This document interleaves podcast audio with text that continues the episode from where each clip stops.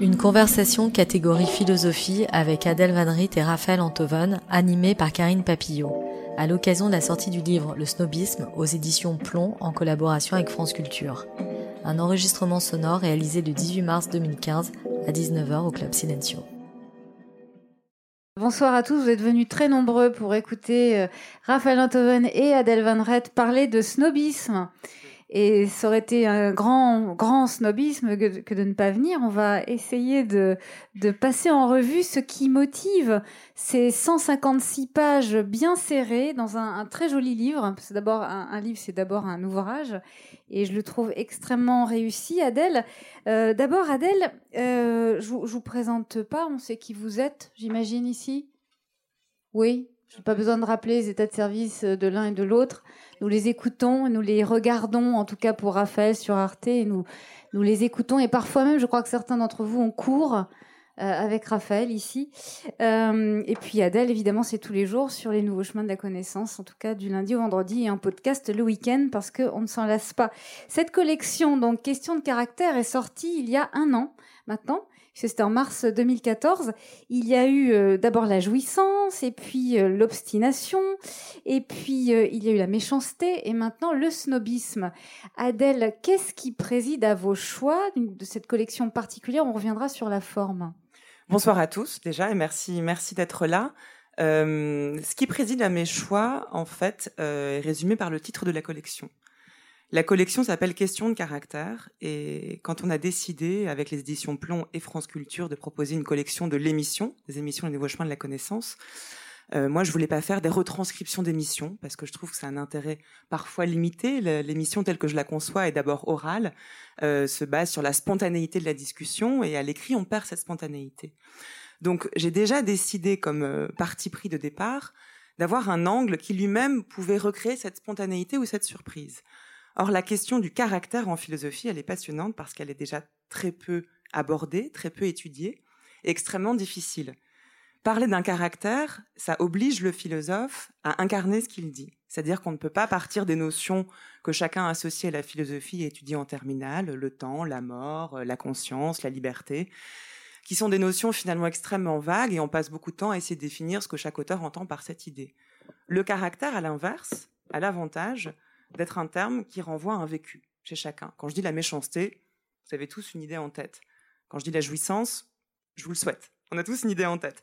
Euh, y compris le snobisme, on va le voir ce soir, c'est très difficile à définir, mais c'est ça qui est passionnant.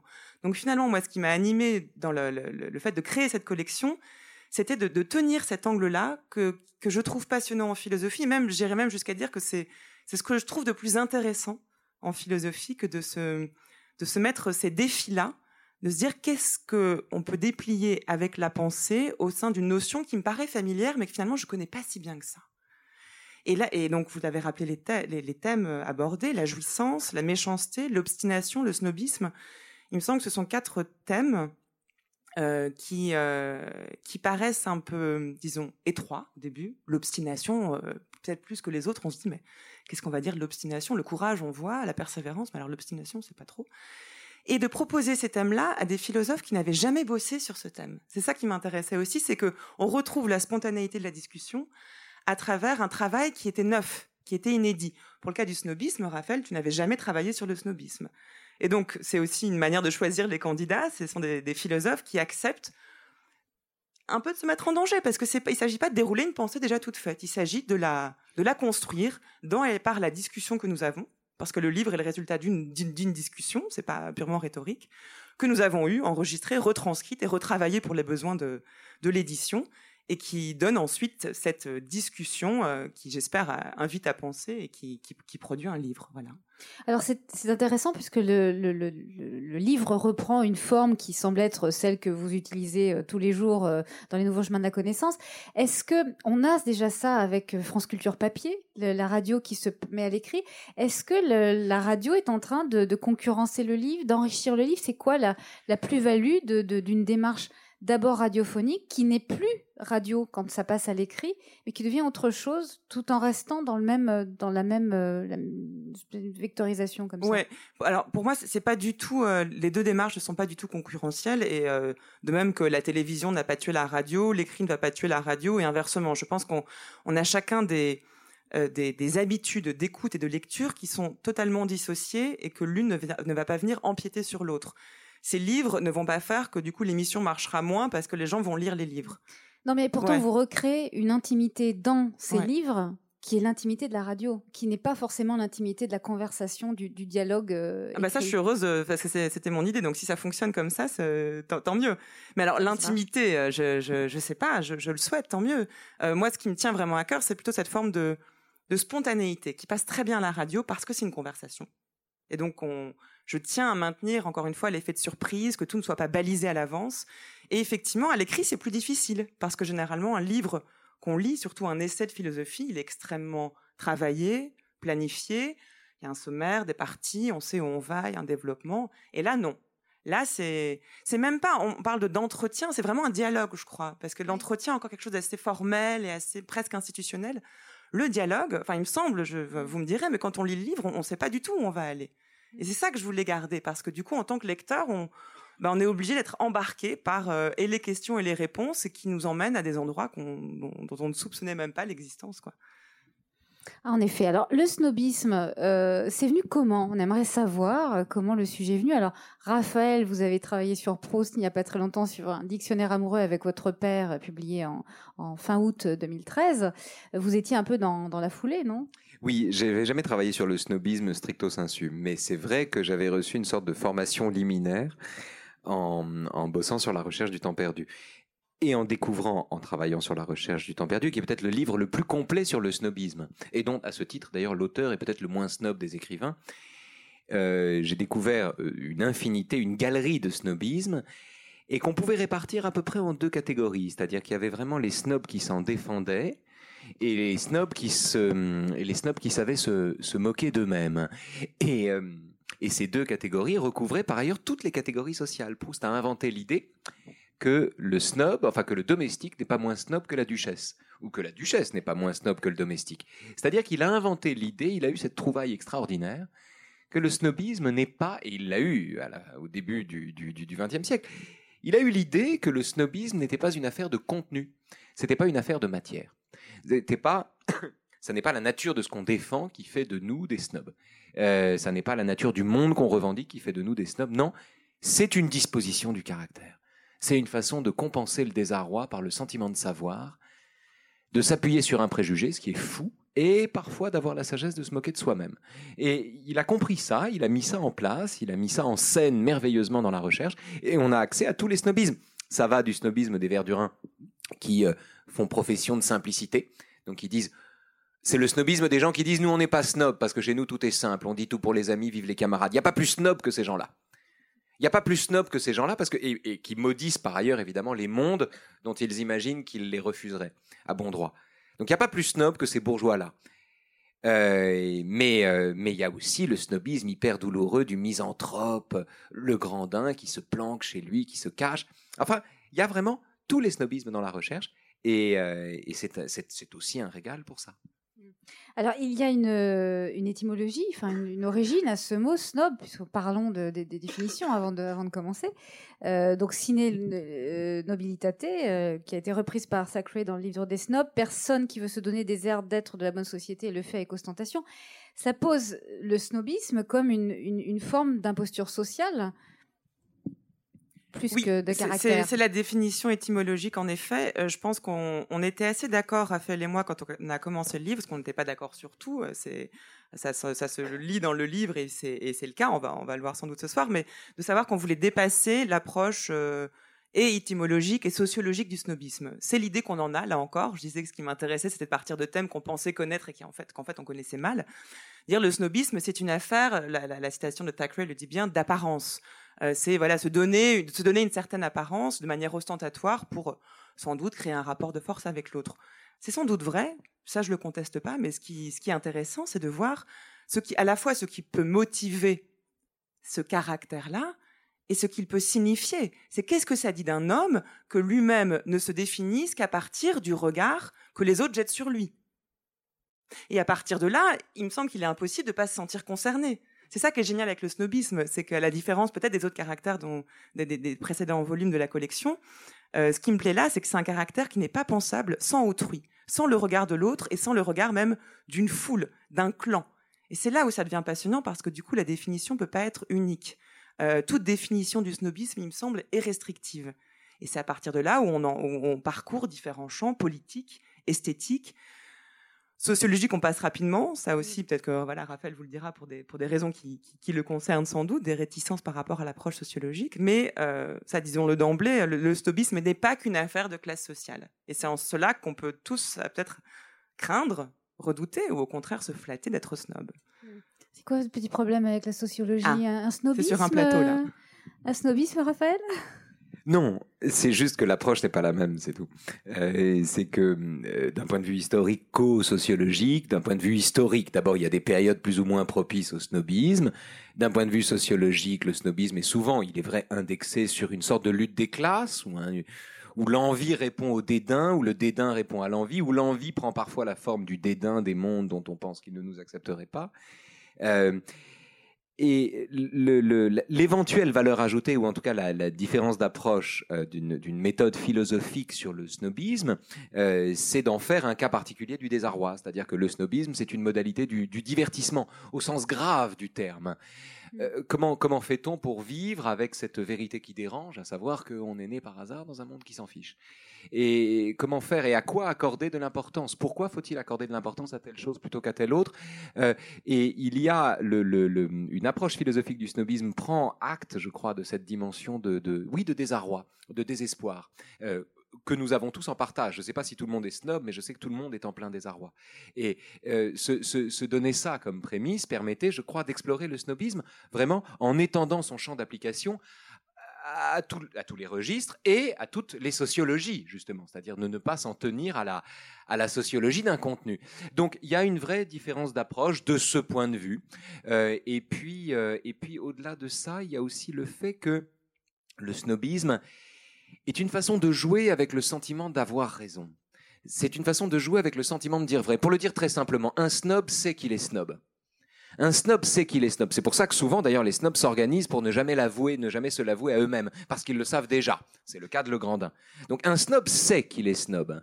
Euh, euh, il, est, euh, il est au courant. Mais du coup, le désarroi qui est le sien, ce qui est intéressant, c'est tous les dispositifs qu'il met en place pour ne pas le dire, pour ne pas le, pour ne pas le, pour ne pas l'avouer, pour ne pas se le confesser à lui-même. Et quand il se moque de lui, quand il le reconnaît en lui-même, quand il se moque de lui, quand il dit j'ai pas lu le dernier Welbeck mais je le trouve décevant par exemple, euh, ce qui est vraiment la phrase du snob, quand il se moque de lui-même, eh bien il joue avec la vérité, il joue un jeu qui est en fait le jeu cartésien. Très simplement, Descartes considère que tout le problème de Descartes, c'est il est sûr de son existence, mais que dire du monde, que dire de l'existence des choses qui l'entourent? Puisque pour se comprendre dans sa vie, dans son existence, il a eu besoin de faire sécession, de se retirer du monde. Et donc, il s'agit de combler le hiatus qu'il a créé lui-même, le fossé qu'il a creusé lui-même entre lui et les objets il a fallu se séparer des objets pour savoir qu'on existait, et puis maintenant il faut retourner aux objets. Et pour ce faire, Descartes fait une sorte de coup de force, il invoque Dieu, ce qu'on a appelé après lui la garantie divine. Et eh bien le snob c'est pareil. Le snob est dans sa solitude, dans son désarroi, comme une forteresse, il ne peut pas sortir de lui-même, mais il parle du monde, de ces mondes qu'il envie, et il joue avec l'idée de vérité, sauf que lui, il n'a pas besoin de Dieu pour avoir le sentiment de dire vrai, il a juste besoin d'avoir le sentiment de dire vrai. Et c'est ça qui est formidable, c'est que c'est une façon de prendre à la légère le sentiment de dire vrai et la faculté, comme disent les cuistres, la faculté judicatoire, le goût qu'on a de juger. Le snobisme nous invite en permanence à prendre ça à la légère, à traiter cette affaire grave avec la légèreté qu'elle mérite. Donc il y a vraiment dans le snobisme, dans une approche philosophique du snobisme, éventuellement de ce point de vue, je crois, une valeur ajoutée. Hmm. Est-ce que le snob euh, maîtrise pleinement, puisque là vous, parlez du rapport à, la, vérité euh, comme étant, euh, est dépositaire, on, se sent dans, dans, dans, On sait qu'on dit n'importe quoi, mais on ne doute pas d'avoir raison. Voilà, c'est ça. mais et pour autant, le snobisme, vous dites, page 65, le snobisme oscille entre la conscience d'être agi par des passions dérisoires et le sentiment indestructible d'être le garant d'une vérité, fut-elle caduque ou pourrissante. C'est ce que vous étiez en train de, commencer de, déjà, mais de, de développer. Mais qu'est-ce que c'est que cette conscience d'être agi par des passions dérisoires? Je vous prends un exemple. Dans, la recherche du temps perdu, vous avez ce personnage merveilleux dont j'ai parlé tout à l'heure, le Grandin. Le Grandin qui est en fait la contraction de le Grand Dédain. Et le Grandin est un type qui porte beau, il est très élégant, il est charmant, il est bien habillé, il est d'une élégance folle, etc. C'est un homme qui aurait tout pour plaire s'il n'avait tellement le goût de plaire. il est rendu déplaisant par son souci de plaire. Bon, ce qui arrive à des tas de gens.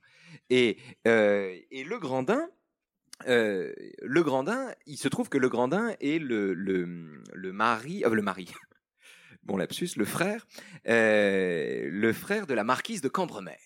Et la marquise de Cambremer, elle a une villa sur les hauteurs de Balbec où le narrateur va passer des vacances avec sa grand-mère. Et le père du narrateur, que le snobisme de Le Grandin agace beaucoup, euh, essaie de lui faire dire un jour qu'il a une sœur marquise qui a une villa sur les hauteurs de Balbec où son fils et sa belle-mère pourraient avantageusement se réfugier en cas de problème.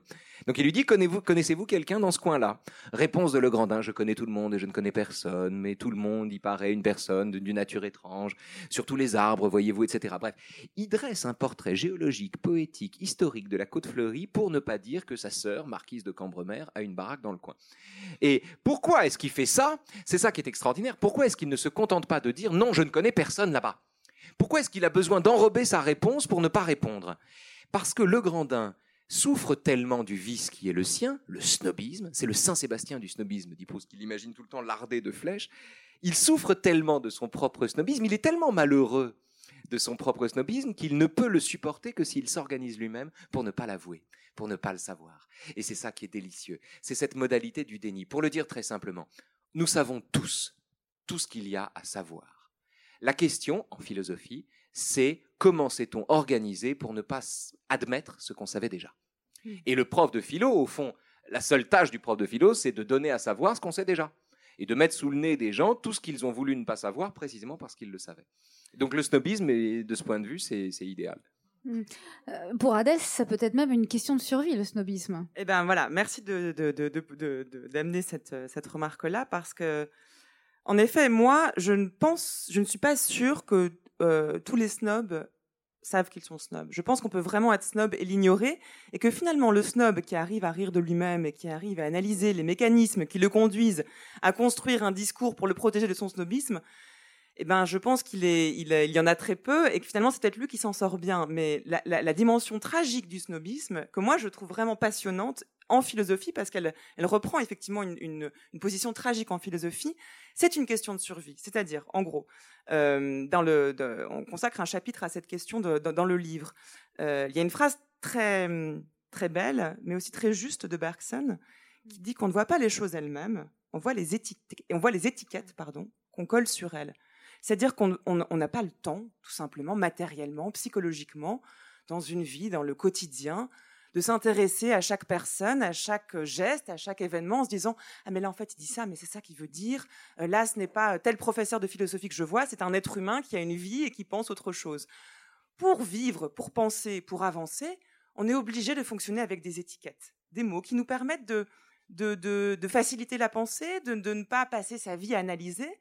Et le snobisme vient de là. C'est que le snobisme est celui qui va confondre l'étiquette pour la réalité. Parce qu'une chose est de reconnaître que c'est nécessaire pour penser. Les concepts peuvent être des étiquettes. Un mauvais concept bien mal élaboré peut être une étiquette, c'est-à-dire c'est activement on va mettre un mot, hop, comme ça on peut passer à autre chose.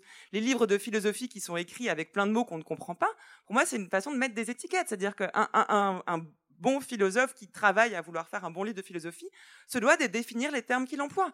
On est obligé de faire ça. Sinon, c'est du snobisme. Sinon, on prend de haut n'importe quel lecteur en disant mais vous savez très bien ce que je veux dire. Non, on ne sait pas. Il ne faut jamais rien présupposer de quiconque quand on s'adresse à quelqu'un. Et en philosophie, pour moi, c'est le, geste de base. C'est que la philosophie consiste à définir les termes qu'on emploie et à tout faire pour rendre claire et accessible une pensée aussi difficile soit-elle. Une fois que j'ai dit ça, effectivement, du coup, bah, y a beaucoup, beaucoup de gens tombent sous le joug du snobisme. Mais tout ça pour dire que je, je ne suis pas persuadée que le snob se sait comme tel, et... mais en revanche, je pense qu'il n'a pas le choix. Peut-être que ça concerne beaucoup de gens, mais je pense que c'est un effort supplémentaire, c'est un travail de distance par rapport à soi, de réflexion par rapport à soi, mais aussi au monde, puisque le snobisme, on l'a dit, implique d'autres personnes et un monde extérieur, euh, que, de, que de, pour pouvoir se définir soi-même comme snob. Je veux dire, quand on fait ça, c'est que déjà, on, est, on est sur la bonne voie, c'est qu'on peut peut-être s'en sortir. Mais la plupart du temps, le, snobisme, le snob est, pour moi, est une victime de lui-même et, qui s'ignore, ou qui le sait de manière très inconsciente, mais tellement inconsciente que c'est même plus un savoir. Quoi. Est-ce que le snobisme échappe à la question de la morale? Est-ce que c'est bien ou pas bien d'être snob? Ouais, alors de manière générale, je... c'est un peu radical, mais je, les, questions philosophiques que je trouve vraiment intéressantes échappent à la morale. Ça ne veut pas dire qu'il n'y a pas de réflexion morale à avoir. C'est que la question de est-ce que c'est bien ou pas bien, c'est intéressant pour la politique, c'est intéressant en société. Il faut édicter des règles, euh, des lois. Faut... Mais après, en termes de morale, euh, je pense que justement, c'est ce qui définit, distingue la morale du droit, c'est que le droit dit ce qu'il faut faire, ce qu'il ne faut pas faire la morale dit ce que je choisis de faire et ce que je ne choisis de pas faire. Euh, et, c'est important que ces notions-là, du bon et du pas bon, plutôt que du bien et du mal, elles soient le fruit d'un raisonnement et d'un choix personnel. Sinon, c'est une morale qui est coercitive, qui est dogmatique, qui vient de l'extérieur, que je vais suivre sans savoir pourquoi. Et euh, il n'y a, plus rien de morale, c'est juste une espèce d'obéissance à des, notions euh, transcendantes que j'ai j'ai jamais questionnées. Donc, voilà pourquoi le snobisme, euh, il n'y a pas de morale derrière le snobisme. Le snob, le snob peut faire la morale. C'est d'ailleurs ce qu'il adore faire, hein, puisque il pense connaître si bien les choses qu'il peut très bien disqualifier. Ah, mais vous êtes tellement snob de pas boire de champagne, on est au silencio. Vous buvez, vous buvez de l'eau. Enfin, franchement, c'est euh, voilà, ça c'est ça c'est très snob. Il y a, une étiquette, encore une fois, qu'il faut suivre ou pas suivre.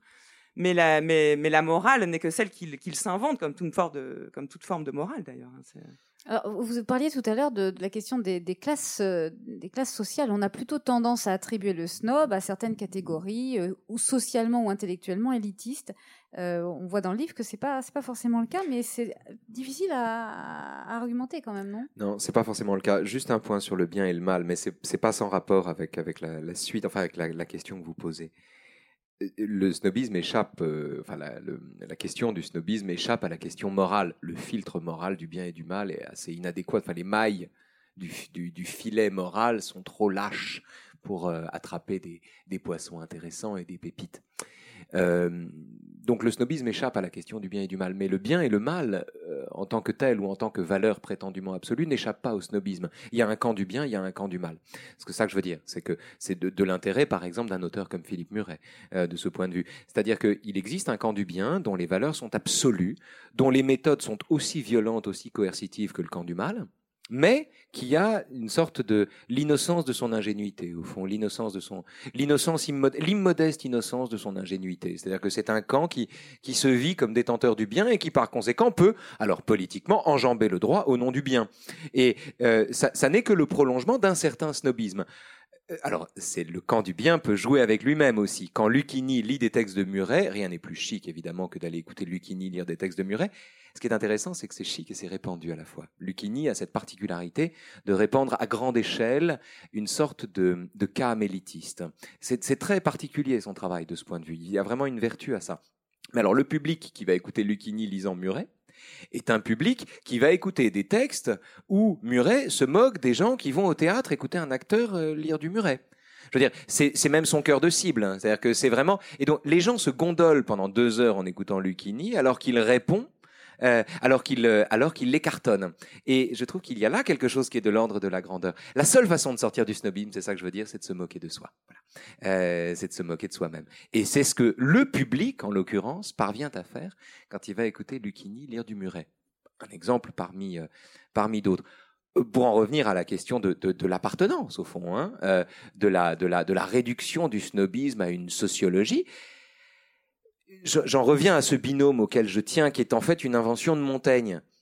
Euh, le snobisme, c'est pas une affaire de matière. C'est une affaire de manière.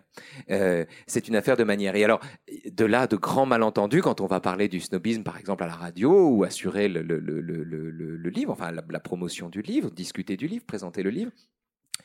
Euh, on, est confronté tu citais la phrase de Bergson, nous ne voyons pas les choses mêmes, nous voyons les étiquettes qu'on a posées sur elles. On est confronté à l'étiquette qu'on a posée sur le mot lui-même de snobisme, qui est une étiquette strictement sociale, strictement clinquante. par exemple, clinquante ou bien euh, euh, pleine d'affectation.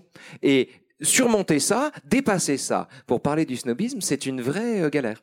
C'est un vrai effort, c'est un vrai effort de l'intérêt de cette, de cette question.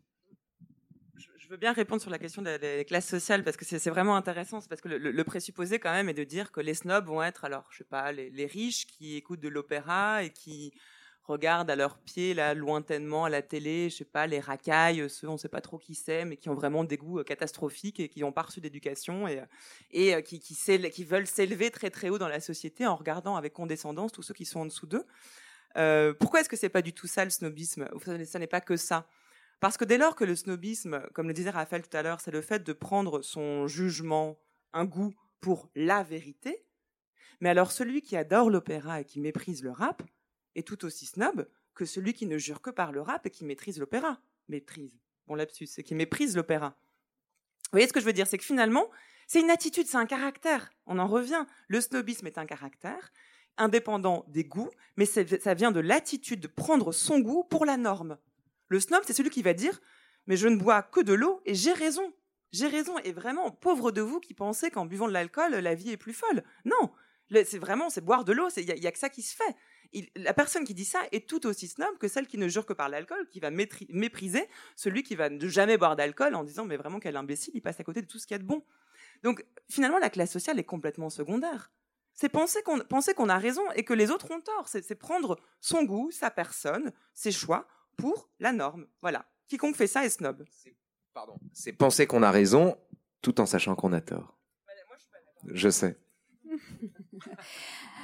D'après ce que vous dites, Adèle, euh, on a l'impression à une échelle qui dépasse l'individu qu'au fond, le, le snobisme est le, le, le fonds de commerce, au fond, de, de tout un tas de magazines féminins et d'hebdos, euh, euh, d'hebdos d'ailleurs, enfin les hebdos qu'on connaît. Moi, juste magazine féminin, je pense que les magazines masculins que je Oh ne lis oui, pas pareil. sont aussi snob, non? Même je ne lis pas non plus, donc c'est pour ça. Donc, Euh, c'est-à-dire. Oui, c'est pareil. Bah, C'est-à-dire, ouais. on édicte, euh, par exemple, il y a un journal, il y a, il y a, je crois, l'été dernier, qui c'est le, le New White. Voilà, c'est le, Ouais. New White. Enfin, on a des, des grands titres comme ça, définitifs en général, avec de, de- de- des, des termes anglo-saxons tout mélangés, euh, qui, qui édictent voilà ce qui doit être. C'est très normatif, au fond, le snobisme. Ça, c'est vrai. Alors, l'exemple des magazines féminins est, est intéressant parce que ça va me forcer. Et à- masculin. Ah, et donc les magazines, va me for- ça va me forcer un peu à contredire ce que je viens de dire. C'est que je pense que dans les magazines, dont le, dont le métier est quand même de créer ces modes-là et de créer le snobisme, il y a la conscience du snobisme. Et là, ça, ça te donne raison, Raphaël. Moi, moi, je pense que effectivement, par exemple, quand un magazine féminin va dire euh, euh, Black is the new white, ça fait rire tout le monde. C'est-à-dire qu'on sait très bien qu'il y a quelque chose d'audacieux et d'insensé. Et c'est là où tout le monde s'engouffre. Et la mode repose là-dessus, sur une audace qui va contre le bon sens, qui revendique le luxe de la superficialité qui correspond à une demande de la part de chacun d'entre nous de pouvoir se détacher justement bah, des, étiquettes quotidiennes, de la nécessité et de jouir du, jeu social, puisque le code social est un jeu. Et il me semble que, en tout cas, la lecture que j'en ai de ces magazines-là assume ce jeu-là, invite à y jouer. Certes, là on peut peut-être juger ça, mais ça, ça m'intéresse pas trop. Mais, euh, mais ils sont conscients de ce jeu-là. En revanche, euh, la personne qui va vouloir suivre la nouvelle mode parce qu'on lui a dit que le black était le, le noir était le nouveau blanc, elle va s'habiller qu'en noir en disant c'est le nouveau blanc, sans avoir la conscience euh, qu'elle est en train de, de, de, de faire n'importe quoi, enfin que ça devient absurde. Là, c'est là c'est un problème. Mais je pense que dans ceux qui ceux qui créent ces snobismes-là en sont bien conscients. Là, on parle de marketing. Mm. C'est pas la même chose que de que de naturellement par goût être vraiment persuadé qu'il n'y a pas de meilleure musique au monde que Daniel Balavoine. Bah oui, il y en a. Et là, là, là, Daniel Balavoine, euh, la Calas, euh, qui vous voulez, euh, là, là, on revient dans le snobisme. Mais ça, quand, c'est une histoire de goût, ce n'est pas construit, on ne le fabrique pas, et là, on en est victime. Quand c'est une histoire de mode, de personnes qui essayent d'insuffler un mouvement, là, au contraire, certes, ce sont des snobs, mais qui le savent mieux que quiconque. Raphaël, pensez à voix haute. Pardon. Euh, Vous, vous, en- vous n'en pensez pas moins. Enfin, vous avez envie Non, sur- je pensais à Balavoine en fait. Je me souviens d'un jour où Balavoine regardait, enfin était dans un débat avec Mitterrand. C'est une archive qu'on peut retrouver, c'est assez facile. Où Balavoine de euh, Alpag Mitterrand l'interpelle, le candidat Mitterrand, on est en 80, Il lui dit, mais vous savez, nous les jeunes, on n'en a rien à foutre des ministres avec des cravates. Nous, on veut des ministres qui nous ressemblent. Vous les jeunes, vous n'écoutez pas les jeunes. Et je sais pas, vous n'écoutez pas les jeunes. Et alors, c'était la scène était surréaliste. Il y avait Balavoine avec tous ses cheveux comme ça qui parlait au, visage déjà cireux d'une certaine manière de Mitterrand. Et c'était c'était une scène extraordinaire, mais surtout c'était une scène extraordinaire parce que évidemment le plus hautain des deux, le plus snob des deux, c'était Balavoine, c'était pas Mitterrand. C'était celui qui revendiquait son appartenance qui revendiquait comme une valeur en soi le fait hautement provisoire de la jeunesse, je veux dire, euh, qu'on comprendrait indûment pour une valeur en soi, cette, cette communauté provisoire. Nous, les jeunes, si vous voulez, il n'y a pas plus snob que ça. De la même façon qu'il n'y a pas plus snob que l'ancien communicant devenu Premier ministre qui parlait de la France d'en bas oubliant un peu vite que pour parler de France d'en bas, fallait la regarder d'en haut. Euh, ce sont des, ce sont ces, euh, euh, ce, qui est, ce qui est intéressant, moi, ce qui m'a passionné sur cette question, au fond, c'est tous ceux qu'on appelle les demi-habiles. C'est-à-dire, ce sont ceux qui croient qu'il suffit d'être intelligent pour plus être bête, croient qu'il suffit d'être cultivé pour plus être ignorant, et croient qu'il suffit d'être cordial pour plus être snob. Euh, et c'est cette, c'est cette illusion-là. C'est-à-dire, c'est le moment où un individu est convaincu que ce qu'il a appris ou ce qu'il sait le disculpe ou l'exonère des vices et des turpitudes qu'il condamne. Le meilleur exemple de ça, c'est Flaubert. C'est-à-dire que Flaubert excelle à, à décrire ce genre de snobisme et ou de bêtises, hein, parce que là on est quasiment, c'est presque de la synonymie, euh, derrière la figure de Monsieur Homais. Ceux d'entre vous qui se souviennent de Madame Bovary se souviennent de Monsieur Homais, le personnage de Monsieur Homais. Moi, quand j'ai lu Madame Bovary pour la première fois, Homais, je le trouvais, on m'avait dit, tu vas voir, c'est un super connard, c'est un imbécile, c'est un abruti complet. Bon. Et moi, je lis ça et je tombe sur un homme cultivé qui, qui cite Voltaire tout le temps, euh, qui, qui fustige le, le, le- l'obscurantisme religieux, qui met du latin dans ses phrases et tout. J'étais petit, je trouvais ça formidable. Je dis, il a, il a rien de con. Et en réalité, c'est un homme dont la connerie consiste à croire que son intelligence le dispense de toute connerie, le, le, le, le- le soulage, l'exonère de toute connerie. Et, et, et on est là, en présence d'un snobisme, c'est là qu'il faut s'entendre sur les termes, parce que il ne s'agit pas pour moi de penser que les snobismes sont tous conscients de leur snobisme. Je pense qu'il y a une différence entre le fait de savoir qu'on est snob et le fait d'en prendre conscience. Le Grandin sait qu'il est snob, comme on sait qu'on va mourir. On le sait, mais on n'y croit pas. Euh, le Grandin sait qu'il est snob, mais il n'en a pas conscience. Il, le sait à condition de s'organiser pour ne pas en prendre conscience. Il y a deux seuils là. Il a, enfin, il y a, il y a une vraie différence d'approche. Le type qui est convaincu que sa culture l'a guéri une fois pour toutes de toute bêtise, sait qu'il est snob, mais n'en a pas conscience. Voilà. Et il y a là, je crois, une vraie différence à faire où se loge la philosophie. La philosophie est un exercice, est une discipline qui aide les gens, et c'est pour ça que ça peut être désagréable. C'est pas désagréable parce que c'est difficile, c'est désagréable parce que c'est indigeste. La philosophie apprend aux gens à prendre conscience de ce qu'ils savent, à incarner ce qu'ils savent. On dit que la philo fait passer l'opinion, euh, qu'on passe en philo de l'opinion à l'argument. C'est vrai. Mais en philo, le plus souvent, on passe d'un savoir abstrait à un savoir incarné. Et en matière de snobisme, évidemment, c'est- terrible parce que c'est une détresse, le snobisme. Je veux juste donner encore un exemple, Karine, pardon, c'est important. C'est le bourgeois gentilhomme. On connaît tous le bourgeois gentilhomme. On sait tous le. Bon, le bourgeois gentilhomme, c'est un bourgeois qui veut devenir gentilhomme et il veut devenir une personne de qualité, comme il dit. Alors, il a de l'argent, le bourgeois gentilhomme, c'est le Verdurin du XVIIe siècle. Donc, il a du blé, donc il dépense du blé pour être une personne de qualité, pour s'habiller comme les personnes de qualité, recevoir l'enseignement des personnes de qualité. Et évidemment, c'est une dupe, c'est une, c'est la vache à lait de tous les aristos désargentés qui viennent piller dans son coffre, notamment Dorante. Et alors sa femme lui dit, la femme de Jourdain, de Monsieur Jourdain, lui dit, vous êtes une dupe, vous êtes une vache à lait, cet homme-là vient encore vous prendre de l'argent. Pas du tout, lui dit Monsieur Jourdain, il vient me rembourser. C'est ce qu'on va voir. Arrive Dorante qui lui dit, ah mon ami, j'étais content de vous voir, j'ai parlé de vous ce matin dans la chambre du roi, etc. Bon, alors, type est tout content. Et lui dit, je viens vous rembourser. Ah, dit Jourdain qui triomphe bien. Combien vous dois-je? 14 800 pistoles, enfin une somme euh, astronomique. Et à ce moment-là, Dorante lui dit, écoutez, plus les 200 pistoles que je vous emprunte aujourd'hui, ça fera 15 000, un chiffre rond que je pourrai vous rendre dès la prochaine fois. Euh, et là, sa femme triomphe, et Jourdain, c'est ça qui est bouleversant. C'est ça, c'est là que je veux en venir. Jourdain se tourne vers sa femme à ce moment-là, il lui dit, taisez-vous, taisez-vous, taisez-vous. Puis au bout d'un moment, il lui dit, paix, paix. Il réclame la paix. Et je crois que c'est très fort, en fait. C'est pas juste silence, c'est paix. Je, je voudrais avoir la paix. Jourdain n'est pas serein. Jourdain, il est pas tranquille. Il est inquiet, Jourdain, parce qu'il sait que son système, ça marche pas. Il sait que le mérite ne s'achète pas avec de l'argent. Il le sait. Il le sait à condition de ne pas en avoir conscience. C'est ça qui se joue dans le bourgeois gentilhomme. C'est pas seulement l'envie d'accéder à un autre monde. C'est la conscience que l'on a de la vacuité de cette envie. Euh, qui est mise en scène. Et c'est là que le snobisme, à mon avis, atteint une dimension qui est une dimension tragique, proprement tragique, et qu'il n'y a que les philosophes tragiques qui arrivent à le penser. Clément Rosset, le premier. Raphaël, puisque, puisque vous avez le micro, euh, page 101, vous dites, oh oui, j'ai fait une lecture de, de notaire, euh, vous dites l'essentiel est de sauver vous les lisez toujours les livres des gens que vous invitez, comme un notaire. Karine. Oui, oui, c'est comme toujours, c'est toujours comme ça. Vous êtes la seule que je connaisse. à Non, non, c'est pas ce vrai. on est- non, non, il y en a Si, d'autres. si, si, si, je vous assure. C'est- chiquissime de parler avec vous. C'est très. non, Adèle, Toi non, aussi, tu lis les livres de tes invités. Attends. Oui, ça s'entend d'ailleurs. Euh, donc, Raphaël, ne changez pas euh, de conversation. L'essentiel est de sauver les apparences et pour se faire juger avant de savoir. Est-ce qu'au fond, c'est pas la maladie du temps? Là, vous parliez du bourgeois gentil. Moi, je voudrais vous amener aux réseaux sociaux. Est-ce qu'au fond, euh, sauver les apparences en jugeant avant de savoir n'est pas le propre de nos modes de communication contemporains Bah, elle le facilite parce que le jugement est facilité d'abord par l'anonymat. Quand vous vous appelez Bidulo54, vous pouvez cracher sur n'importe qui, vous êtes peinard. Donc effectivement, de ce point de vue, c'est pour ça qu'Internet est un est un développement du préjugé. C'est pas un développement de la liberté de conscience. Et plus les opinions d'ailleurs euh, y sont autorisées ou disparates, plus elles se ressemblent. Donc c'est une des c'est une des particularités d'Internet. Mais ce qu'Internet développe, à mon avis, via les réseaux sociaux d'ailleurs, c'est un, phénomène très étrange que Tocqueville a pensé au XIXe siècle, qui est une sorte de snobisme collectif qu'on appelle la tyrannie de la majorité.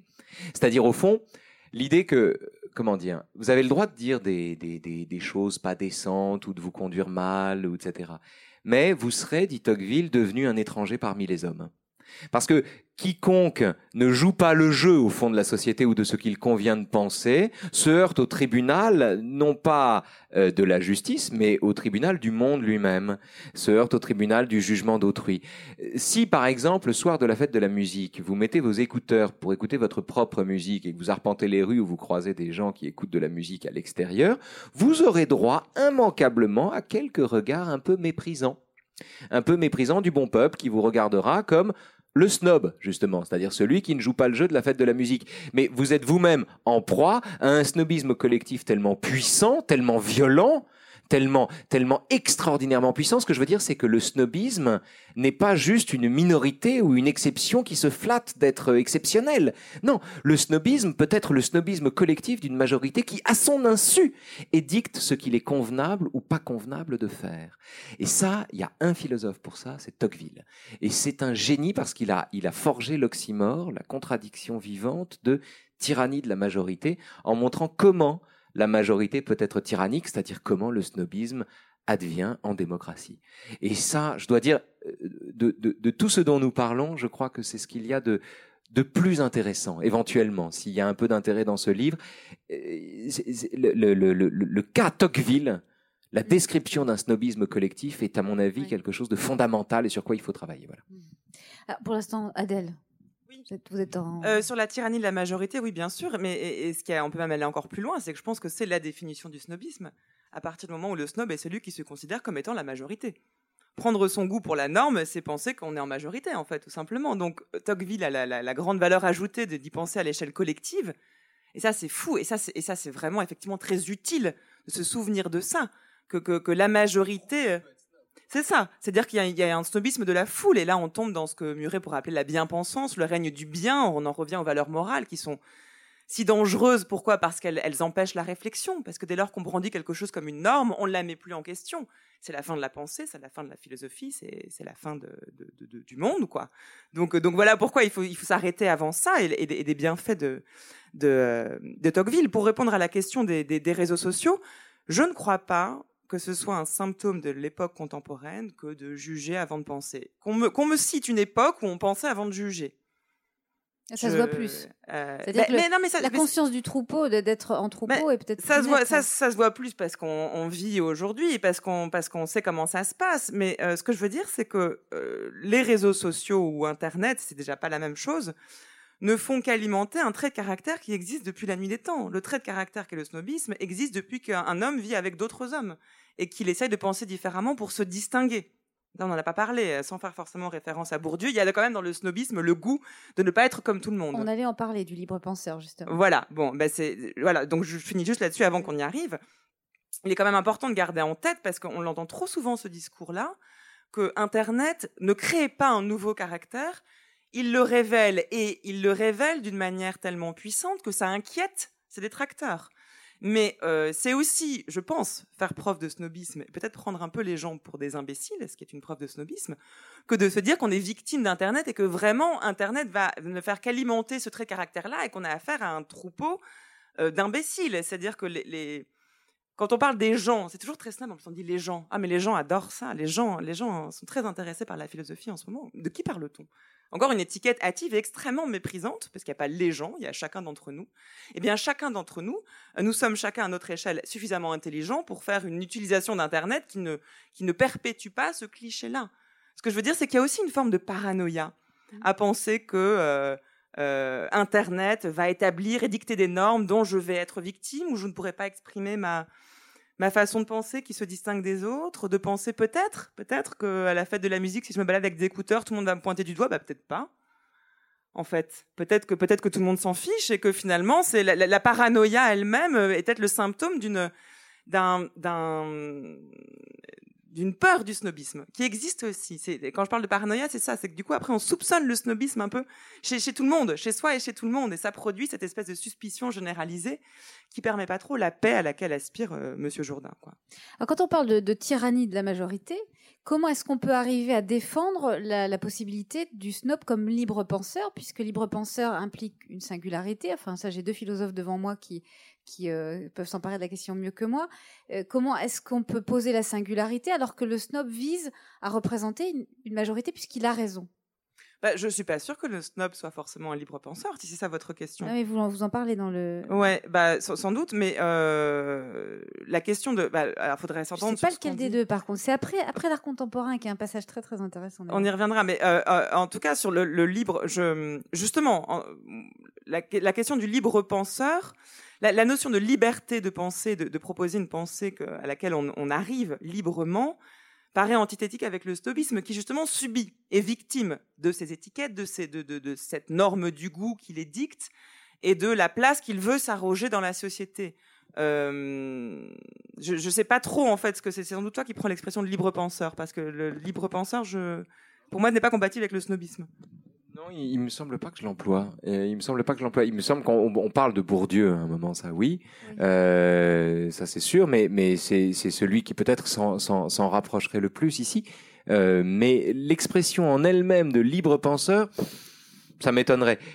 Ce qui est vrai, c'est que euh, le le euh, juste un, point sur le, cas euh, des héritiers, c'est-à-dire le cas Bourdieu, qui me semblait très intéressant, justement qui permet d'affiner la nuance entre philosophie et sociologie. C'est que si vous prenez la thèse des héritiers de, Bourdieu et Passeron, qui est un livre très important, la thèse est en gros que l'école de la République reconduit des inégalités qu'elle prétend résorber. Hein. Je ne veux pas déformer sa thèse, mais je ne crois pas le faire ici euh, elle reconduit les inégalités parce que en réalité les examens sont calés sur des dispositifs culturels et sociaux euh, que tout le monde n'a pas en partage ou des, des, des, des, connaissances que tout le monde, dont tout le monde ne dispose pas, de sorte que c'est une reproduction des élites par elles-mêmes qui brandissent avantageusement quelques cas particuliers, quelques exceptions, dont Bourdieu lui-même fait partie, euh, où l'ascenseur républicain effectivement fonctionne puisque le paysan béarnais est devenu normalien, agrégé de philo et Pierre Bourdieu. Donc, on peut considérer de ce point de vue que euh, oui, il y a une, euh, mais ce qui, ce qui, ça c'est la thèse. Mais ce qui se passe, c'est que se, commettent de dire les sociologues comme toute personne qui présente son opinion comme ayant une valeur scientifique. C'est là qu'on est au snobisme, dans le snobisme au carré du type qui croit qu'il suffit d'être intelligent.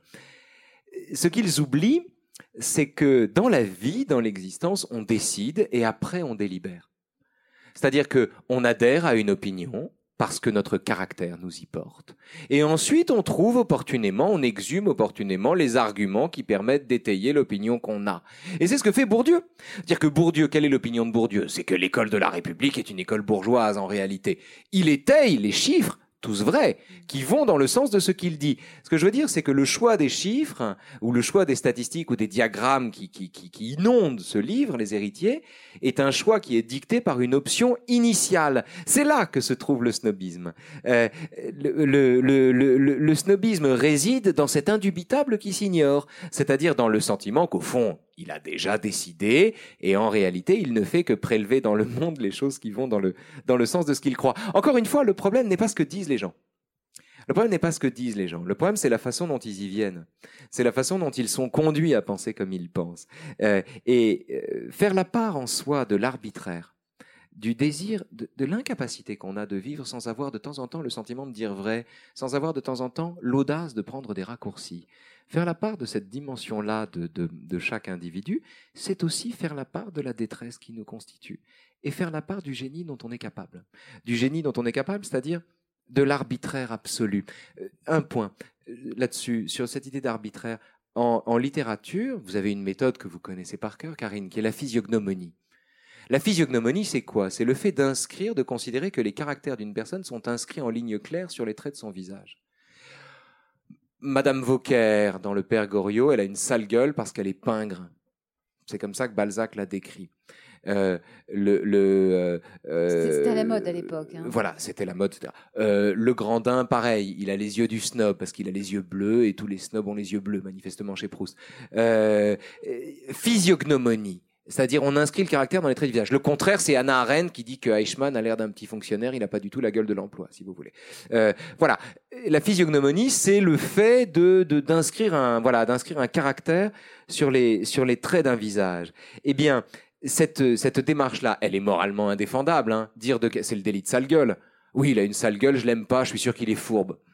Vous regarderez bizarrement la personne qui pense comme ça, ou alors un soir de beuverie et vous serez content de le dire, mais en sachant que vous dites une connerie. Moralement, c'est indéfendable, mais littérairement, c'est fabuleux.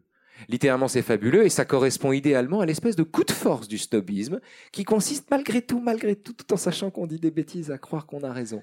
Et ça, il y a quelque chose de bouleversant là-dedans. C'est euh, bouleversant comme détresse et c'est richissime comme, euh, comme zone de trouvaille. Voilà, cet endroit-là peux juste renchérir là-dessus parce que je pense que cette distinction-là, elle est, elle, est, elle est, hyper importante effectivement entre le snob littéraire, la figure du snob. On a parlé des figures du snob chez Proust, chez Molière, même chez Bourdieu. Finalement, c'est des figures du snob. Et le snob qui se vit comme tel, le snob comme victime. On parle depuis le début du, de, la de la détresse et du désarroi du snob. Euh, c'est pas une manière de parler, c'est pas de la rhétorique, c'est pas une manière de victimiser, de prendre en pitié ce pauvre snob qui serait victime de lui-même. C'est qu'il faut, quand on parle de détresse, oui, bah évidemment, de tout un chacun. Quand on parle de détresse, c'est que cette détresse-là, euh, qui est effectivement celle de savoir qu'on est là, on nous a pas donné notre avis, on va finir par mourir, le monde n'a aucun sens, la vie encore moins. Qu'est-ce qu'on peut faire de tout ça? Bon, on peut faire de la philo et du coup essayer de construire des concepts à partir de ça, c'est une manière de s'en sortir. On peut faire d'autres choses, des œuvres d'art, on peut faire plein d'autres choses. Euh, on peut aussi euh, mobiliser cette ressource qu'est le snobisme, parce qu'on peut aussi, voilà, je pense qu'on essaie de le faire dans le livre. Il y a une une amitié, je sais pas, une forme de tolérance envers le snobisme dès lors qu'on comprend qu'on a tous en nous quelque chose de, très snob, euh, qui est de comprendre que ce geste-là, le snob, celui qui, s'érige comme snob, qu'il en ait conscience ou pas, c'est aussi une manière de dire mais j'existe. Moi, je pense ça et je pense différemment. Et je pense que j'ai raison parce que c'est la seule manière que j'ai trouvé de vous faire prendre conscience que, je suis là aussi, que je pense quelque chose qui est sans doute différent de vous. J'ai pas les arguments pour le dire, j'ai pas le bagage intellectuel, j'ai pas l'étiquette qu'il faut, mais je m'en sors comme je peux. Et j'aimerais juste exister de manière singulière et pas être euh, un pion dans ce troupeau, dans ces gens. Et du coup, bah, je vais me créer une personne, je vais me créer un personnage, comme Monsieur Jourdain, comme un personnage de théâtre. La vie est très proche d'une scène de théâtre ou de personnage de film. Et pour pouvoir exister, bah, il va falloir que j'ai des caractéristiques très fortes, très précises. Euh, et que mes goûts soient, apparents, ostentatoires, que, dans mes vêtements, je vous montre un peu qui je suis, que dans la manière dont je parle, je vais vous montrer qui je suis.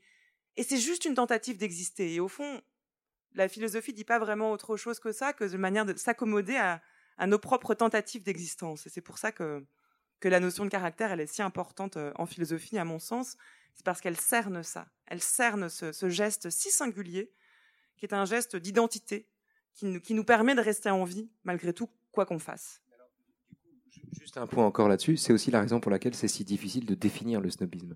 Puisque parler du snobisme, c'est se situer de plein pied dans l'existence de tout un chacun. Je veux dire, euh, quelle que soit la personne à qui on est affaire, si, on ressent, si on tient compte de cette ligne, enfin qu'on essaie de dessiner dans le livre euh, euh, d'identification du snobisme, au fond, on s'aperçoit que les snobs sont partout et qu'on les croise tout le temps et qu'on est le premier d'entre eux. Le snobisme se définit ne se définit pas, se définit mal. On me dit qu'est-ce que c'est que le snobisme? Je suis toujours embarrassé pour répondre à cette question. En revanche, il se repère, il se voit évidemment. Ce que je veux dire, c'est que le snobisme, c'est comme la beauté, c'est une évidence sans vérité.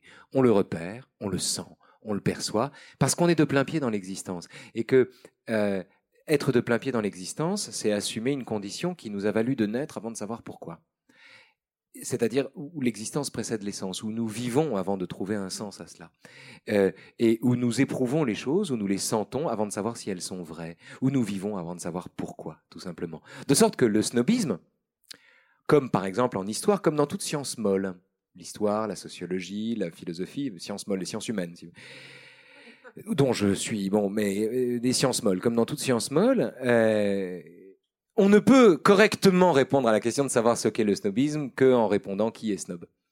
Non pas en donnant des noms, bien sûr, mais en, en, en décrivant des situations c'est spontanément romanesque en fait. C'est-à-dire qu'on est spontanément dans une narration quand on parle du snobisme. On n'est pas, c'est très difficile de tenir la, la, ligne conceptuelle à partir du moment où l'exercice de définition est quasiment impossible au fond. Euh, dans le snobisme, on propose du snobisme 5, 6, 7 définitions qui toutes ont leur pertinence à la lumière, enfin l'éventuelle pertinence à la lumière de ce qu'on a dit avant mais qui toutes, d'une certaine façon, deviennent caduques au chapitre d'après. Mm. C'est très difficile de définir le snobisme. Repérer le snob, ça tombe sous le sens. Il suffit d'ouvrir les yeux sur soi. Mm. Adèle. Juste, ce qui est une manière d'incorporer de, l'expérience dans la réflexion philosophique. Et là, c'est peut-être d'aller plus loin encore que dire l'importance du, du, caractère. Dire qu'on repère un snob, mais qu'on a du mal à définir ce qu'est le snobisme, c'est une manière aussi d'attirer l'attention sur ce qui se passe. C'est-à-dire qu'il y a quand même aussi quelque chose de, très important qu'il faudrait arriver à, intégrer une fois pour toutes, c'est que la philosophie n'est pas coupée du monde. C'est pas une affaire de théorie qui va faire des belles phrases et qui est complètement coupée de notre vie quotidienne, de, ce qu'on se dit, de notre geste du quotidien, de ce qu'on est nous en tant qu'individu, en tant que sujet singulier dont on ne sait pas trop comment parler. Euh, la philosophie se doit vraiment, à mon sens, euh, de, de se ressaisir de l'expérience, y compris personnelle. Et on a un problème en France avec ça, et euh, la France est extrêmement snob à ce niveau-là. Voilà, les intellectuels français ont décidé, une fois pour toutes, de bannir le jeu. C'est-à-dire que vous ne pouvez pas faire des études à l'université, euh, faire des mémoires, des thèses, et employer le pronom je. Vous vous faites virer tout de suite. On n'a pas le droit de dire je. Si on le dit, alors on dit nous, comme si c'était mieux. Le nous de majesté, on parle de soi, mais alors comme si on était un roi. Là, ça passe. En revanche, dire je pense que, euh, on se dit, mais c'est une opinion. Enfin, en philo, on dit, bah, je pense que, bah, ah, justement, c'est exactement ce qu'on te demande de pas faire. C'est pas penser toi, mais que pense Platon? Voilà. C'est comme ça qu'on nous enseigne. Je caricature à peine la philosophie en France. Et je veux juste insister là-dessus parce que c'est, on est en plein dans le sujet et c'est une manière de, de donner à entendre aussi ce que pourrait être la, la, philosophie si elle n'était pas happée par ça, par cette caricature. Et moi, j'en ai pris conscience quand je suis allée faire des études de philosophie à l'étranger, justement. Et euh, c'est très intéressant de voir, j'étais aux États-Unis pendant une année, de voir comment là-bas la philosophie est enseignée, parce que c'est à l'inverse de, ce qu'on subit ici. C'est-à-dire que j'ai compris que la France était dans son éducation, dans son université, un pays extrêmement snob, lorsque j'ai vu des professeurs de philosophie débarquer en cours, en basket, avec une casquette, un verre de coca, le cliché américain, le professeur arrive, s'assied autour de la table, on est tous autour de la table, discute, et toi, tu penses quoi de ce texte Ah ouais, puis Lévinas, ah ouais, tiens, j'avais pas pensé à ça. C'est la première fois qu'un professeur de philosophie me disait que je lui apprenais quelque chose, déjà. Et c'était d'une stimulation intellectuelle incroyable. Et là, je me suis dit, mais finalement, qu'est-ce qui est fécond pour la pensée? Qu'est-ce qui permet d'aller contre les lieux communs, d'aller contre la doxa qui est l'ennemi numéro un de la philosophie? Bah, C'est peut-être de, partir de son expérience. À partir du moment où on peut dire je, dans la réflexion philosophique, on laisse une place à l'expérience, qui n'est pas rien. C'est-à-dire que euh, on incarne les concepts qui ne deviennent plus des mots abstraits, des cours, des leçons, des thèmes. Ça, devient quelque chose que l'on a vécu et sur lesquels on va essayer d'accoler des termes pour pouvoir penser ce qui s'est passé ou ce qui se passe. C'est-à-dire qu'il n'y a pas la raison d'un côté, la sensibilité de l'autre, et l'expérience est ce lien entre les deux. Et si, dans la réflexion sur le snobisme permet de faire comprendre ça par la façon peut-être parfois maladroite qu'on a de le dire, c'est formidable parce que c'est ça en fait ce à quoi ça vit, c'est cette conception-là de la philosophie qui me semble te tient autant à cœur euh, qu'à moi en tout cas, et qui est, qui est, qui est, qui est finalement assez rare et, pour laquelle euh, voilà, moi je milite quotidiennement. C'est pas maladroit du tout. Euh, vous êtes, vous êtes, je crois qu'il n'y a pas beaucoup d'équivalents en France. Vous êtes les deux à réfléchir, enfin placer la philosophie sur des champs comme le cinéma, la musique, même la spiritualité, le Coran. C'était euh, le chemin de la connaissance la semaine dernière. Oui, ben j'écoute. Hein. C'est une auditrice qui fait qui fait l'interview euh, et, également la littérature. Enfin ça, Raphaël, on vous a entendu euh, largement, puis on, sait comment comment vous fonctionnez. Cette façon que vous avez eu de reprendre la recherche travers notamment ce dictionnaire amoureux euh, qui est une œuvre euh, assez vraiment conséquente, euh, de, de, de, réfléchir, de, placer la démarche philosophique dans autre chose que la philosophie. Et ça, c'est vraiment très très nouveau en France. Il y a, il y a deux attitudes là. parce que je, je, fais un, un, petit détour snob vers Platon, juste, pour, juste comme ça dans, le Parménide, parce que c'est fondamental, et en fait, je regrette qu'on l'ait pas cité dans le livre. Euh, dans le Parménide, dialogue de Platon qui s'appelle le Parménide, Parménide lui dit, mais il explique au, jeune Socrate, c'est lui qui, c'est lui qui maîtrise le dialogue, il dit au jeune Socrate, il lui dit, dis-moi Socrate, est-ce que tu penses qu'il existe une idée de toute chose, c'est-à-dire un corrélat intelligible à toute réalité sensible? Pour toute chose qui existe, est-ce qu'il y a une idée intelligible qui lui correspond? Oui, dit Socrate. Ah bon, dit Parménide. Donc tu penses qu'il existe une idée du poil, P-O-I-L, le poil? Ah non, dit Socrate quand même. Non, là, non, non, non. Et Parménide lui dit, c'est que tu euh, tu n'es pas encore philosophe. Parce que tu considères qu'il y a des objets plus ou moins dignes en philosophie. Tu es encore snob. T'es pas encore philosophe au fond. Parce que tu fais une différence entre ce qui a une dignité supérieure et ce qui, ne l'a pas. Voilà. Tu, continues de poser sur le monde une grille de valeurs qui sont les tiennes, mais qui ne sont pas plus valables que d'autres. Bon. Et ce qui est intéressant, c'est que de ce texte, euh, comment, on sort, comment on échappe à ça au fond? Comment on échappe à ça? Alors vous avez un gadget euh, qu'on appelle la pop philosophie, qui fonctionne très bien, mais qui consiste à euh, opérer des contorsions, euh, des contorsions qu'on voudrait conceptuelles, c'est-à-dire en fait à mimer le geste par lequel la philosophie condescendrait alors on dit la philosophie doit parler du quotidien, ce qui est une façon extraordinairement méprisante d'envisager le quotidien, puisque c'est une façon de présenter l'exercice philosophique comme un exercice condescendant, qui viendrait poser ses bagages un instant, s'asseoir dans une auberge et dire bonjour braves gens, je suis comme vous. Euh, regardez, moi aussi je peux parler du petit déjeuner, ou bien du tiercé, ou bien de la météo, ou bien etc. etc. Et il y a un snobisme considérable dans la pop philosophie, comme dans la mode de la philosophie, c'est-à-dire dans cette injonction tacite qui est faite à la philosophie de euh, gouverner le quotidien de gérer le stress, de je sais pas quoi. Enfin bon, de, bref, d'opérer ces contorsions inouïes au terme desquelles la philosophie montre à quel point justement elle n'est pas faite pour ça. Ce qui donne en général d'ailleurs lieu à l'expression détestable, au syntagme haïssable de vulgarisation, qui est une façon de tenir le destinataire pour vulgaire. Euh, ce qu'il n'est pas plus que l'expéditeur. Euh, pas moins non plus, mais enfin bon. Euh, et donc ça, c'est une première façon de faire. Mais je crois qu'il existe une autre façon de faire, c'est l'enseignement de Parménide, qui consiste à considérer que les phénomènes sont neutres. Il y a une neutralité axiologique des phénomènes. Les choses n'ont pas de valeur en soi, elles n'ont que la valeur qu'on leur attribue. Et donc de ce point de vue, et Proust le dit, le Elstir, le peintre de la recherche, l'apprend au narrateur, une course de skating a autant d'intérêt que la Venise de Véronèse. Voilà. Il euh, n'y a pas d'objet digne ou indigne.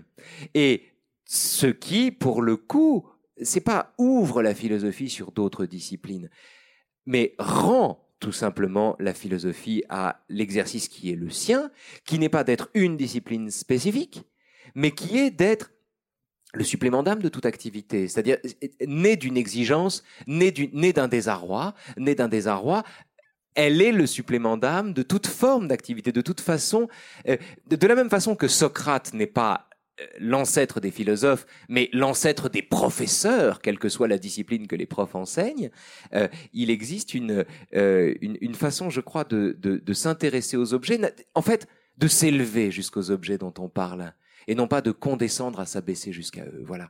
Euh, c'est en ce sens-là que les choses se font, et je crois que c'est l'enseignement de ce très bref échange entre Parménide et Platon, où il lui dit, mais T'es pas encore philosophe parce que, parce que tu crois qu'un poil, c'est moins important qu'un coucher de soleil. Eh ben non, t'as tort, tu te trompes et t'es snob.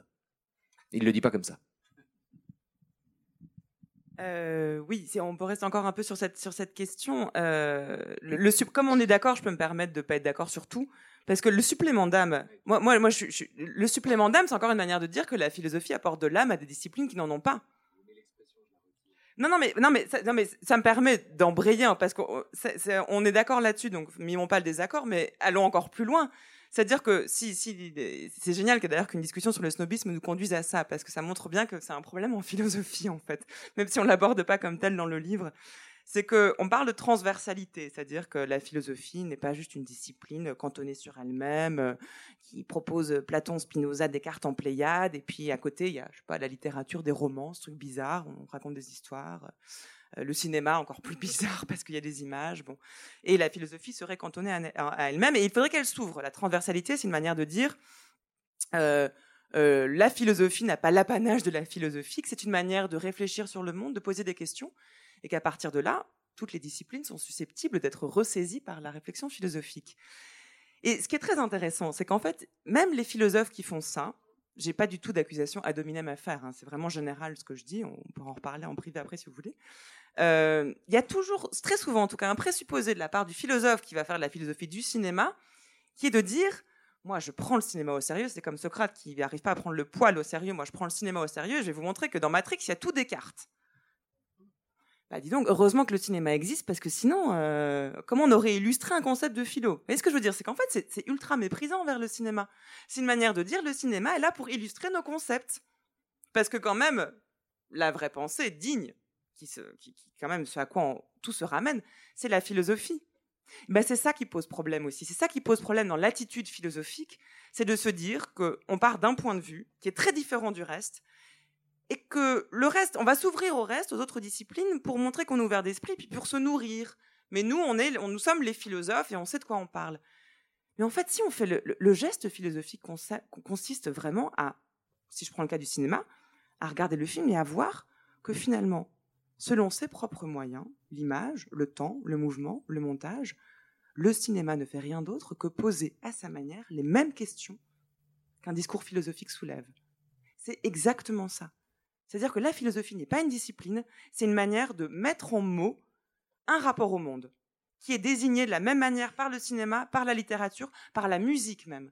C'est la philosophie une affaire de traduction en question d'un rapport premier au monde qui est d'abord sensible.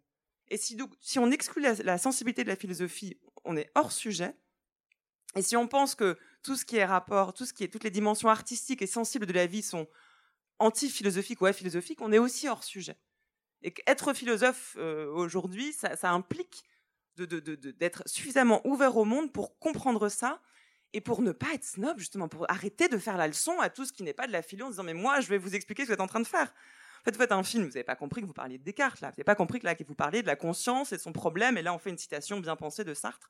Non. Non, justement, c'est une attitude, c'est un caractère, la philosophie. Vraiment, c'est une manière de poser des questions. Et si on l'exerce de manière snob, c'est extrêmement difficile de ne pas le faire, eh bien, on fait la morale à tout le monde. On en revient à cette morale si détestable en philosophie et en art, je trouve, et qui, euh, qui, qui ne peut que reconduire au snobisme. Alors, euh, sans dire que vous faites la morale, vous proposez quand même à la fin de ce livre une. Euh, il y a des moments très drôles hein, dans le livre, et, la fin est un, est un acmé, une bibliographie lacunaire. Je voudrais savoir. Ça, on s'est bien amusé ça à la fin. On l'a fait tous les deux. Oui, vous l'avez fait tous les deux. comment vous avez fait Parce que vous fournissez finalement au snob des outils pour briller en société et finalement faire son cuistre. Est-ce que, est-ce que l'érudition, le semblant, le vernis d'érudition est une forme de de, snobisme? C'était une manière, on s'est dit, euh, voilà, puisqu'on dit que tout le monde est snob, finalement, qu'on n'échappe pas au snobisme, on peut se prendre pour première cible et se moquer de nous-mêmes en se disant, voilà, une bibliographie, les ouvrages qu'on cite pendant le livre, voilà ce qu'il faut en deux mots savoir de Sur l'opéra et le slam, enfin. Voilà, les livres, les films et la musique, voilà deux phrases que vous avez besoin de savoir pour pouvoir les, caser en société et passer pour de parfaits snobs. En fait, c'était ça l'idée, donc on, s'est bien amusé à le faire. Et puis c'était, en fait, c'est un hommage à Flaubert. C'est un, un, hommage au dictionnaire des idées reçues, c'est-à-dire qu'on prend les idées reçues sur toute chose. Donc, euh, prenez l'être et le néant. Alors, si vous, on vous demande, vous êtes à table et tout le monde parle de l'être et le néant, vous dites, bah, écoutez, les premières pages sont hyper difficiles, mais après, quel régal. Et là, on trouvera que vous avez l'érudition modeste, vous voyez. Euh, euh, si, euh, si vous parlez du Tartuffe, vous dites, écoutez, moi, les mises en scène, aujourd'hui, j'y comprends rien. La meilleure, c'est 1973. Non, non, pardon, c'était 74. Euh, voilà, on essaie de, reconduire les codes. Dans le dictionnaire des idées reçues, Flaubert, parlant des, à blonde, l'entrée blonde, il met deux points, blonde plus chaude que les brunes. Alors on se rend à l'entrée brune et on a deux points plus chaudes que les, que les blondes. Euh, et ça, c'est ça, c'est le dictionnaire des idées reçues, c'est-à-dire que Flaubert prend toutes les âneries dont les hommes sont capables, euh, il vient les compiler parce qu'il comprend la, la, matière extraordinaire, au fond, que la, la, la, bêtise fournit. Et quand on, quand on a fait cette bibliographie, on a voulu s'amuser euh, à reprendre des lieux communs, prendre des lieux communs sur les objets dont on parle. Bon, il y en a quelques-uns là prendre des lieux communs et en même temps les présenter comme si celui qui les énonçait se vivait lui-même comme une personne exceptionnelle. Voilà. Bah, c'est ça. Le snob devient, devient finalement synonyme de mondain à la fin du livre. Oui, mais oui, mais c'est pour rigoler, quoi. Je veux dire, euh, bien sûr. Euh, euh, on d'abord, on se moque de nous-mêmes et puis on fait les, on fait les malins. mais, mais ce serait, ce serait, ce que je veux dire juste, c'est que ce serait, à mon avis, manquer l'objet du livre que de s'en tenir à cette, cette ultime réduction qui nous a permis de bien rigoler. Mmh. juste pour avant les questions du public, parce que ça fait un petit moment maintenant qu'on parle et je crois que vous avez des questions à, poser à, Adèle et, Raphaël. Vous dites quand même, page 133, qu'on guérirait plus facilement du racisme que du snobisme. Page 133 ou 134 133, vraiment très sûr. oui, je pense que le racisme est un ennemi beaucoup moins redoutable que le snobisme, beaucoup plus grave naturellement. C'est très mal d'être raciste.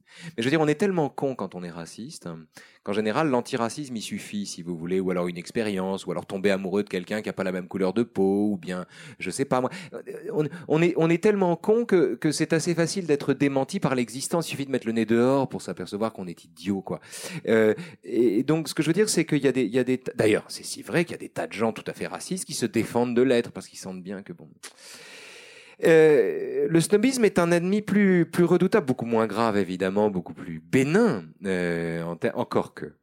Quand on parle de tyrannie de la majorité, vous savez, ces gens tellement tolérants qui s'excluent de leur cercle, tous les gens qui sont moins tolérants qu'eux, euh, ceux-là ne sont pas moins antipathiques, si vous voulez, qu'un raciste de base qui a au moins le mérite de savoir lui-même qu'il est un sale type. Alors que l'autre ne doute pas d'être un type formidable. Mais le racisme le racisme s'appuie sur l'objectivité d'une différence, bon, euh, et, euh, et, il est très antipathique. Il est à la fois facile à démonter et très antipathique. Le snobisme relève d'une disposition du caractère qui est beaucoup plus profonde, à mon avis, beaucoup plus enfouie, euh, beaucoup plus difficile à, à extirper, euh, mais dont par ailleurs les méfaits sont, sont, sont, sont bien moindres, sont euh, bien, bien moindres. Mais pour le dire très simplement, on guérit du racisme par l'antiracisme, on en guérit volontiers. On ne guérit pas d'un snobisme aristocratique par le snobisme cordial du tout pour les amis, vive les camarades. Au contraire, on y tombe au carré. Voilà, on y tombe au carré. Le, le euh, voilà, le, le, le, snobisme de l'anti-snob est plus un snobisme au carré que l'éventuel racisme ou intolérance de l'antiraciste. Voilà, euh, ça me semble, ça me semble un, un, un, cas de figure plus, plus délicat, plus difficile. Oui, le snobisme est un adversaire redoutable. Le racisme, non. On va laisser la question de, l'art contemporain. On laisse beaucoup de choses dans cette. Euh, dans ça fait une espèce de, petit teasing pour, euh, pour les, lecteurs à venir. En tout cas, euh, vos positions sont tranchées l'un l'autre et, et très intéressantes. Enfin, ce que je veux dire par là, c'est que vous, vous faites beaucoup plus que de parler du snobisme. Enfin, on l'a compris très largement et ça ouvre des pistes de réflexion intéressantes sur ce qu'est l'époque, ce qu'elle devient et ça l'interroge un peu. Donc, c'est plutôt assez nécessaire, on va dire. Avez-vous des questions à poser à Raphaël Atove je vois une main là, madame. Euh, alors, attendez, bougez pas. Mais si ça tombe bien, vous n'êtes pas loin, donc je peux me lever. on a bien perçu qu'il y a plein de cas de figure. On est très snob. Maintenant, la question, c'est qui ou quand n'est-on pas snob? C'est très très rare. Quand n'est-on pas snob? Une fois qu'on a posé qu'il était très difficile de sortir du snobisme, parce qu'il suffit pas d'être anti-snob pour plus être snob, que le snobisme de l'anti-snob n'est pas plus coriace, n'est pas moins coriace que le, snobisme dont il a prétendu se défaire, de la même façon qu'on, en général, quand on sort d'une illusion, c'est pour tomber dans l'illusion d'à côté. Euh, je veux dire, euh, Drieux a cessé d'être nazi pour devenir stalinien. Bon, voilà. Donc c'est très compliqué de croire qu'on guérit d'une illusion par une autre. Une illusion, c'est coûteux. Sortir d'une illusion, c'est encore plus coûteux. Quand n'est-on pas snob? Je ne sais pas si, si ça arrive jamais dans l'existence. En revanche, on a toujours la liberté de se moquer de soi, c'est-à-dire de se, de sourire de se moquer de soi, c'est-à-dire d'avoir assez de bienveillance envers soi-même pour accepter de se moquer de soi et de se sourire à soi-même, au fond, de s'adresser à soi-même un bon sourire ironique. Il faut se sourire à soi-même pour pouvoir se casser la gueule. Euh, et euh, il me semble que si, si, porte de sortie il y a, la seule, la seule qui vaille, au fond, elle est dans, le, dans, cette, dans cette capacité à l'autodérision, voilà, dans ce, dans ce souci de l'autodérision. J'ajouterais à ça... Euh, mais je ne peux donner que des exemples et je ne sais pas systématiser ça et j'ai pas envie de le faire d'ailleurs. Il existe des êtres dont je pense qu'ils ne sont pas effleurés par le snobisme. Le premier d'entre eux, c'est Marcel Proust.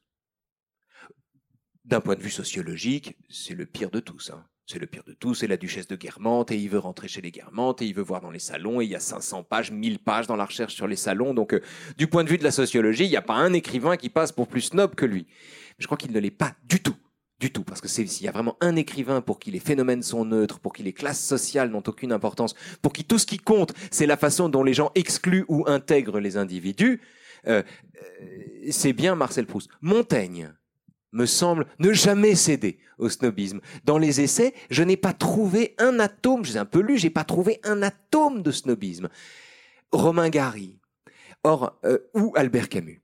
Albert Camus, alors là pour le coup, c'est à la limite Camus on pourrait lui reprocher quand il dit J'aime pas Paris et sa pègre, je n'aime que l'Algérie là où il y a des hommes véritables. On pourrait le soupçonner d'avoir une sorte de snobisme de cette façon. Le, snobisme du pauvre, comme dirait Sartre, une expression de Sartre. Une sorte de snobisme du pauvre. Le snobisme de celui qui euh, est né dans, un, dans une misère que le soleil a préservé de l'envie. Mais justement, il est né dans une misère que le soleil a préservé de l'envie. Il est étranger à l'envie. Cet homme-là, quand il était enfant, apprenait à être le roi du monde alors qu'il ne possédait rien cet homme-là, du coup, n'a jamais envié personne. Il lui est arrivé d'être indifférent, mais il n'a jamais envié personne. Donc, je ne peux répondre que par des exemples. Voilà. Je ne peux répondre. Alors, ils ont tous en commun d'aimer leur mère plus que leurs amis. C'est tout. Mais je ne peux rien dire de plus que ça. Vous qui êtes tous les deux des, philosophes et des passeurs, puisque vous avez un, rapport au, au, lecteur, au public euh, et de transmission, est-ce que pour faire votre travail, est-ce que dans la préparation, est-ce que c'est, ce qu'il faut justement faire la chasse aux snobs, aux invités snobs euh, ah, bah, bah, Non, le seul critère, vous imaginez, ce serait très snob de ma part que de ne pas vouloir inviter les snobs. Le seul critère euh, en ce qui concerne l'émission, c'est d'inviter les spécialistes du sujet dont on parle. Si ce sont des snobs, bah, ce sont des snobs. D'ailleurs, on l'a dit, on ne sait pas vraiment les définir, donc. Euh, euh, le principal est qu'ils connaissent très bien le sujet, dont ils parlent et qu'ils aient du plaisir à en parler, à le transmettre. À partir de là, ce qu'ils en pensent vraiment, s'ils méprisent la moitié des auditeurs auxquels ils parlent, ça s'entend pas, c'est pas grave. Je suis pas là pour les juger. Vous voyez ce que je veux dire euh, Ce serait très moralisateur de ma part que de me dire je veux pas inviter telle personne, il est trop snob. Non, s'il parle excellemment bien de la logique de Frege et que c'est le thème de l'émission, allons-y. Est-ce qu'une pensée peut être vraiment juste et équilibrée quand elle est proférée et dictée par quelqu'un de snob? Mais oui, mais moi, ça je le pense sincèrement, puisque euh, c'est ce qu'on ne cesse de répéter, c'est que le snobisme est un trait de caractère qui est plus ou moins présent mais qui n'implique pas euh, qui est une affaire, comme dirait Raphaël, de, de, de, matière et non de manière et non de matière, de matière et non de manière, pardon. C'est moi qui, qui, qui me qui, qui devient confuse là-dessus. C'est-à-dire que c'est pas le contenu de ce qu'on va dire qui est snob, ça va être une manière d'en parler. C'est par exemple dire bon, euh, là je veux vous parler de de Frege. Bon, tout le monde sait très bien que la logique de Frege. Bah non en fait. voilà, ça c'est ça c'est assez snob de présupposer de la part des autres un savoir qu'on n'a pas du tout. Là oui et D'ailleurs, ce serait un problème pour un pédagogue ou un professeur que de sans cesse miser sur le fait que tout le monde sait très bien ce dont on parle. Bah non, on ne sait pas. Et c'est pas un problème si on le sait pas. Et si on fait sentir aux personnes qui sont présentes que c'est un problème si elles le savent pas, ça c'est une forme de snobisme.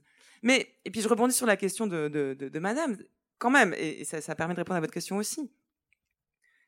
on a suffisamment insisté sur le fait que la dimension de détresse et de désarroi du snobisme pour qu'on puisse terminer avec un petit peu de légèreté. C'est-à-dire que, y compris la bibliothèque lacunaire du snob qui se respecte, c'est qu'il faut, faut, pas non plus, il faut pas abuser. C'est-à-dire que le snobisme, c'est passionnant philosophiquement. Et vous voyez, on a une discussion qui, j'espère est intéressante, un livre qui j'espère est intéressant. Mais on parle du snobisme. On ne parle pas justement du racisme qui a d'autres conséquences. C'est-à-dire, on, on parle. Il y a Ok, peut-être sommes-nous tous snobs, mais c'est pas si grave. C'est ça que je veux dire. Réfléchissons-en, parlons-en, prenons des exemples, creusons, voyons ce que ça veut dire, ce que ça nous, la manière dont ça nous renseigne de, sur notre rapport au monde, sur l'existence, sur ce qu'est la philosophie, tout ce qu'on a essayé de faire.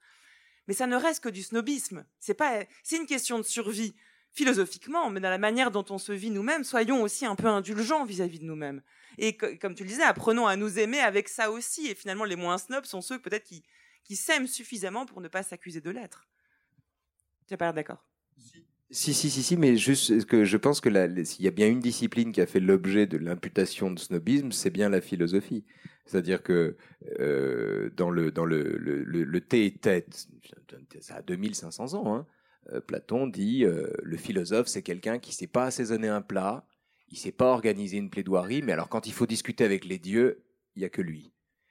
Bon, ça fait 2500 ans qu'il faut se défendre de ça, euh, d'avoir la tête dans les étoiles pendant que les autres ont les pieds sur terre, si vous voulez. Euh, ça fait 2500 ans qu'on a mauvaise presse, si j'ose dire, de ce point de vue, parce que euh, on, on, on fait à la philosophie le procès parfois légitime d'être euh, éloigné des, des, réalités concrètes. Euh, c'est une accusation de snobisme. Il n'y a pas plus snob qu'une telle accusation, naturellement, qui consiste à dire ben moi j'ai les pieds sur terre, moi j'ai les mains dans le cambouis, etc. Toi t'es un philosophe. Et alors le simple fait, par exemple, vous le philosophe, cette, cette interprétation j'adore. Vous le philosophe, qui est une ou la philosophie, mais le, vous le philosophe, tiens, vous le philosophe là, qui dit à la fois de façon euh, admirative et goguenarde, genre vous le philosophe, ça veut dire un, Puisque vous êtes philosophe, c'est que vous maîtrisez un langage qu'on ne maîtrise pas et donc vous devez certainement avoir une réponse quelque part. Mais en même temps, vous êtes philosophe, donc vous êtes un peu foireux, quoi. Hein vous le philosophe. Hein bon, alors vous le philosophe, vous allez nous raconter quoi là hein? Est-ce que vous allez nous éclairer ou est-ce que vous allez au contraire nous emmerder? Le philosophe de service, là. Le philosophe de service. Et il y a, y a, une forme de... de euh, c'est un, un procès qu'on a fait euh, à l'exercice philosophique. Cela dit, là où la philosophie devient vraiment snob, c'est que vous avez des tas de philosophes dont le magistère reposent uniquement sur le caractère incompréhensible de leur texte. Ils vivent et ils prospèrent sur le sentiment que personne ne les comprend. Euh, et vous avez comme ça des philosophes, on va pas donner de nom, c'est pas, enfin, à part Derrida, si vous voulez, bon, euh, mais euh, voilà quelqu'un dont la mémoire repose uniquement sur le caractère, le caractère absolument uniquement sur le caractère, j'assume mon snobisme euh, anti-déridien, c'est sur le caractère totalement abscon de ces textes. C'est étonnant de voir à quel point on s'extasie, on s'émerveille, on tombe en transe, on, on, on, tombe en dévotion devant les textes de Derrida qu'on est incapable d'expliquer. Mais alors, je, mais, mais de, de, la première à la dernière ligne, parce que ça reste résolument obscur. Ce que je veux dire, c'est que l'obscurité n'est pas toujours une garantie de génie, sauf aux yeux du snob, justement. Euh, et le snobisme, et ce que je veux dire aussi, c'est que le snobisme de, de, celui qui s'abrite derrière le caractère obscur de ce qu'il raconte n'est pas moindre que le snobisme de celui qui dit qu'est-ce que c'est que ce jargon, qu'est-ce que c'est que ce truc, j'y comprends rien, qu'est-ce que je voulais que je fasse d'un truc pareil? Moi, justement, j'ai les pieds sur terre. Et vous voyez à quel point personne n'échappe au snobisme, au fond. Euh, à quel point on n'y échappe pas. Il suffit d'entrer dans l'affectation à un moment ou à un autre pour verser dans le snobisme. Qu'on fasse commerce de son obscurité ou qu'on fasse commerce de son franc-parler, dans tous les cas, on n'y échappe pas. Voilà. Sur Derrida, non. Non, Adèle, pas de c'est un, peu facile. Mais heureusement J'ai fait une semaine d'émission sur Derrida, j'y comprends toujours rien, mais c'est pas. Voilà, et, donc en bon snob que tu es, tu prends ton cas particulier pour la norme en disant que Derrida est un imposteur. Voilà. Non, j'ai pas dit que Derrida était un imposteur. Je pense pas que Derrida soit un imposteur. Pardonne-moi, j'ai pas dit ça. Je veux pas laisser dire ça.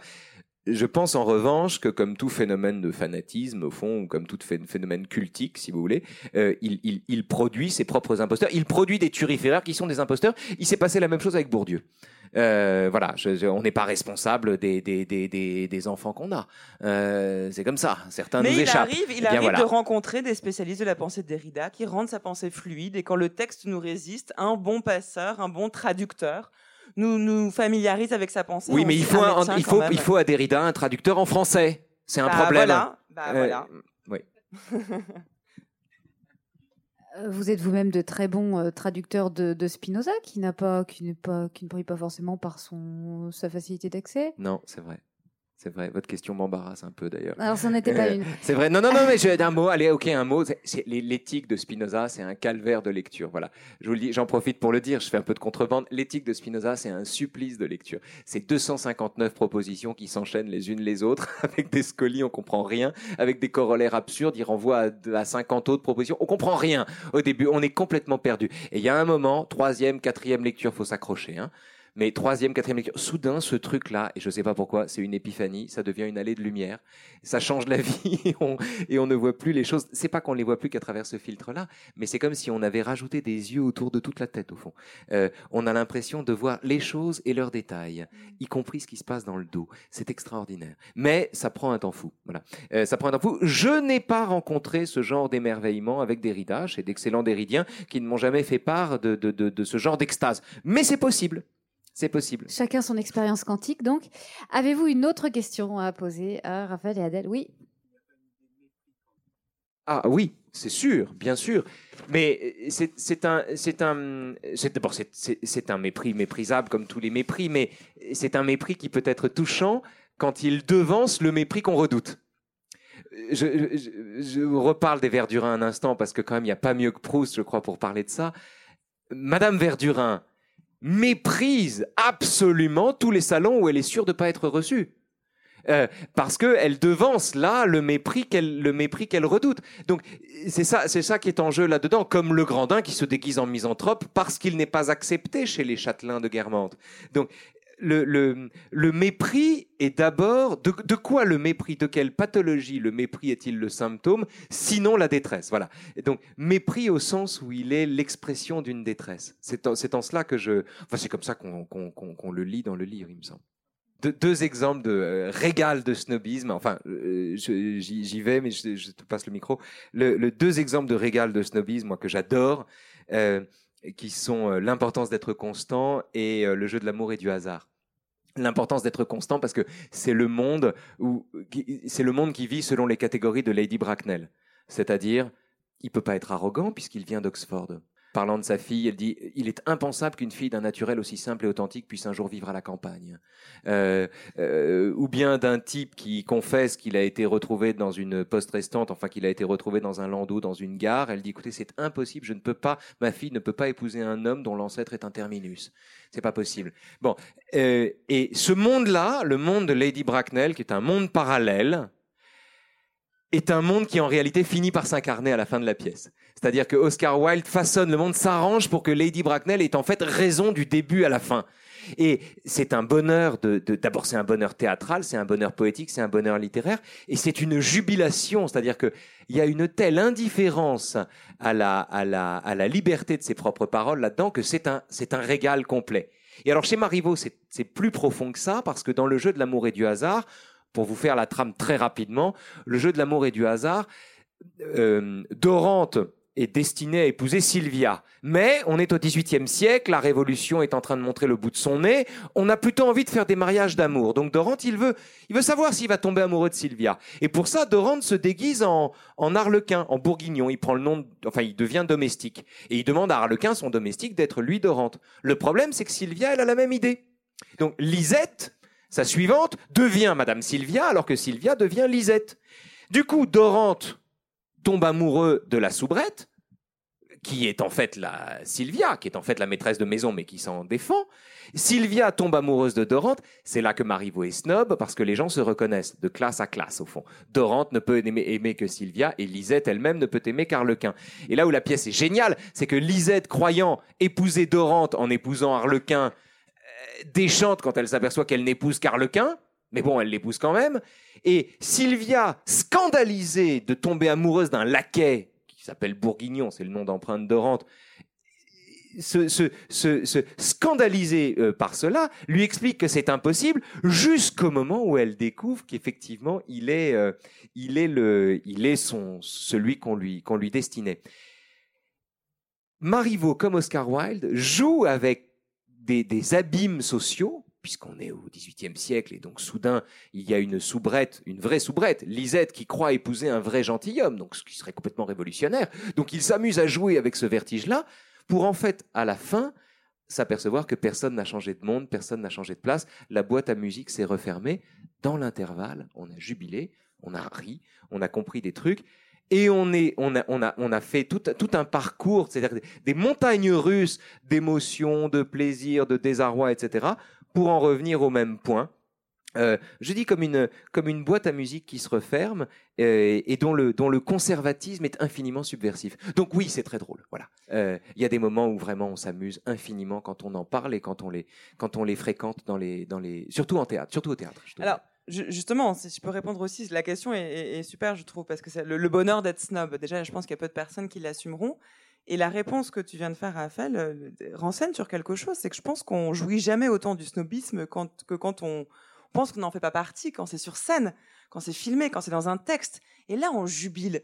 Et même, je pense qu'on pourrait aller plus loin. Il y aurait des études à faire. Je pense qu'il y a beaucoup de pièces de théâtre, de films, voire même de séries télé aujourd'hui qui mettent en scène des personnages snobs et qu'on adore regarder, des gens qu'on supporterait pas au cours plus longtemps qu'un seul dîner. Euh, en tout cas, au quotidien, on ne pourrait pas les voir euh, pour de vrai. Je pense qu'on jubile de les voir mis en scène. La fiction se sert en fait du snobisme pour, comme pour révéler une espèce de fantasme qu'on aurait. Ah tiens, lui, au moins, il s'assume comme snob. Et ça devient drôle. C'est un ressort littéraire génial. C'est, c'est- je pense d'ailleurs qu'il y a même très peu de, de pièces de, de- de l'époque dont tu parles et même peut-être même de romans qui, qui ne reposent pas là-dessus. Des- C'est un ressort comique génial. Tout ça, Guitry ne repose que là-dessus. C'est, ça fait extrêmement rire. Et, et peut-être que le bonheur du snob est un bonheur qui est celui de la fiction, du fantasme, qui est inventé, qui est mis en scène, alors que le snob qui se vit comme tel, est là est du côté de la détresse. C'est peut-être comme ça qu'on peut faire la, la- la Et distinction. puis il y a une jubilation du péremptoire, quoi. Il y a une jubilation. c'est le fantasme, et une- qu'enfin on peut dire euh, une, ce pense. une- une éclate, c'est pas une extase, c'est une éclate du péremptoire. Affirmer des trucs, dire des trucs, balancer des trucs comme autant de vérités irréfragables alors qu'elles sont péremptoires et pas plus vraies que l'opinion d'en face. Euh, le droit qu'on se donne de le faire, le bonheur qu'on peut avoir à le faire, le droit de dire une connerie. Le droit de dire une connerie et d'en jouir. Euh, le snobisme a partie liée avec ça, mais là, pour le coup, c'est la version la moins, la moins tragique de l'histoire. C'est la version la plus, la plus joyeuse pas la moins, c'est pas la moins désespérée, mais c'est la plus, c'est probablement la plus aimable. Le, la jubilation du péremptoire, je dis n'importe quoi. Euh, Celui qui assume ça très bien, c'est Karl Lagerfeld, qui se revendique comme snob, qui ne manque pas une occasion de dire n'importe quoi et de donner une phrase hyper snob en l'assumant, mais alors sans problème. Je pense que personne ne voudrait vivre avec lui. En revanche, tout le monde est amusé de voir qu'il va poser pour une campagne pour la sécurité routière avec un triangle jaune autour du cou. pas plus chic. Et euh, voilà, et qui ne fait, il dit qu'il ne boit que du Coca Light parce qu'il va quand même pas s'abaisser à manger, à donner des, des excréments à son intestin. Et voilà, c'est un personnage en fait. Voilà, le bonheur du snob, le snob qui se construit, qui s'assume comme personnage et qui du coup est en pleine détresse. Je pense que je pense pas Karl, Karl Lagerfeld dirait qu'il est heureux et personne ne pense qu'il est vraiment heureux, mais il s'est construit ce personnage. Il, il, il, il s'amuse avec comme un comme un poisson dans l'eau et c'est c'est le, le- ouais le prototype du snob aujourd'hui quoi. C'est Une autre question? Oui.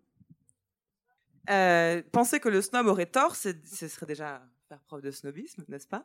Et, euh, et le... en matière de goût, vous avez dit une, fécondité en termes de jugement de goût.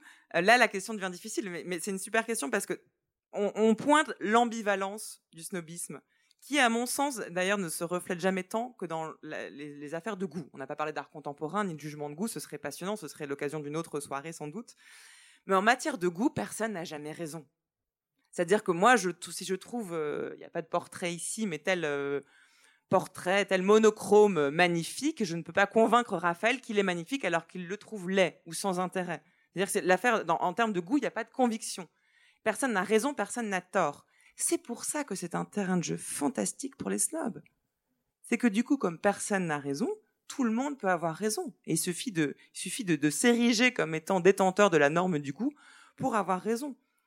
Donc oui, il peut y avoir une forme d'intuition, mais autant que chez quelqu'un d'autre. C'est-à-dire que le snob n'a pas forcément tort. Mais surtout qu'en matière de goût, euh, voilà, ça c'est quand même important de, le rappeler, c'est qu'il n'y a pas de personne n'a tort ou personne n'a raison, puisque le goût par définition, c'est quelque chose qui est profondément subjectif et bizarrement euh, universel. C'est que quand je trouve quelque chose de beau, bah, je je peux pas penser une seconde que tout le monde ici ne trouve pas ce même monochrome euh, extrêmement beau. Ça, c'est, une autre affaire. Et puis le snobisme est une façon aussi de, rejouer euh, ce moment où euh, il y a des moments dans la vie où on perçoit mieux les choses que d'autres. Euh, il, y a des, moments qui sont plus féconds que d'autres. Il y a des moments où on sent plus de choses parce qu'on est moins encombré de soi-même, peut-être parce qu'on est moins bardé, lardé de préjugés ou séparé du monde par l'idée qu'on croit en avoir.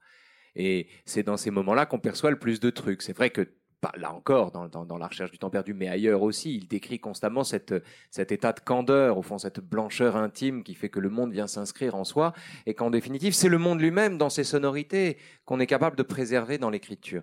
C'est une ambition littéraire folle. Or, le snobisme trouve sa place. C'est pas un hasard si l'écrivain qui a raconté cette aptitude à sentir tout et à restituer le bruit même d'un carillon dans les adjectifs qu'il emploie pour le définir.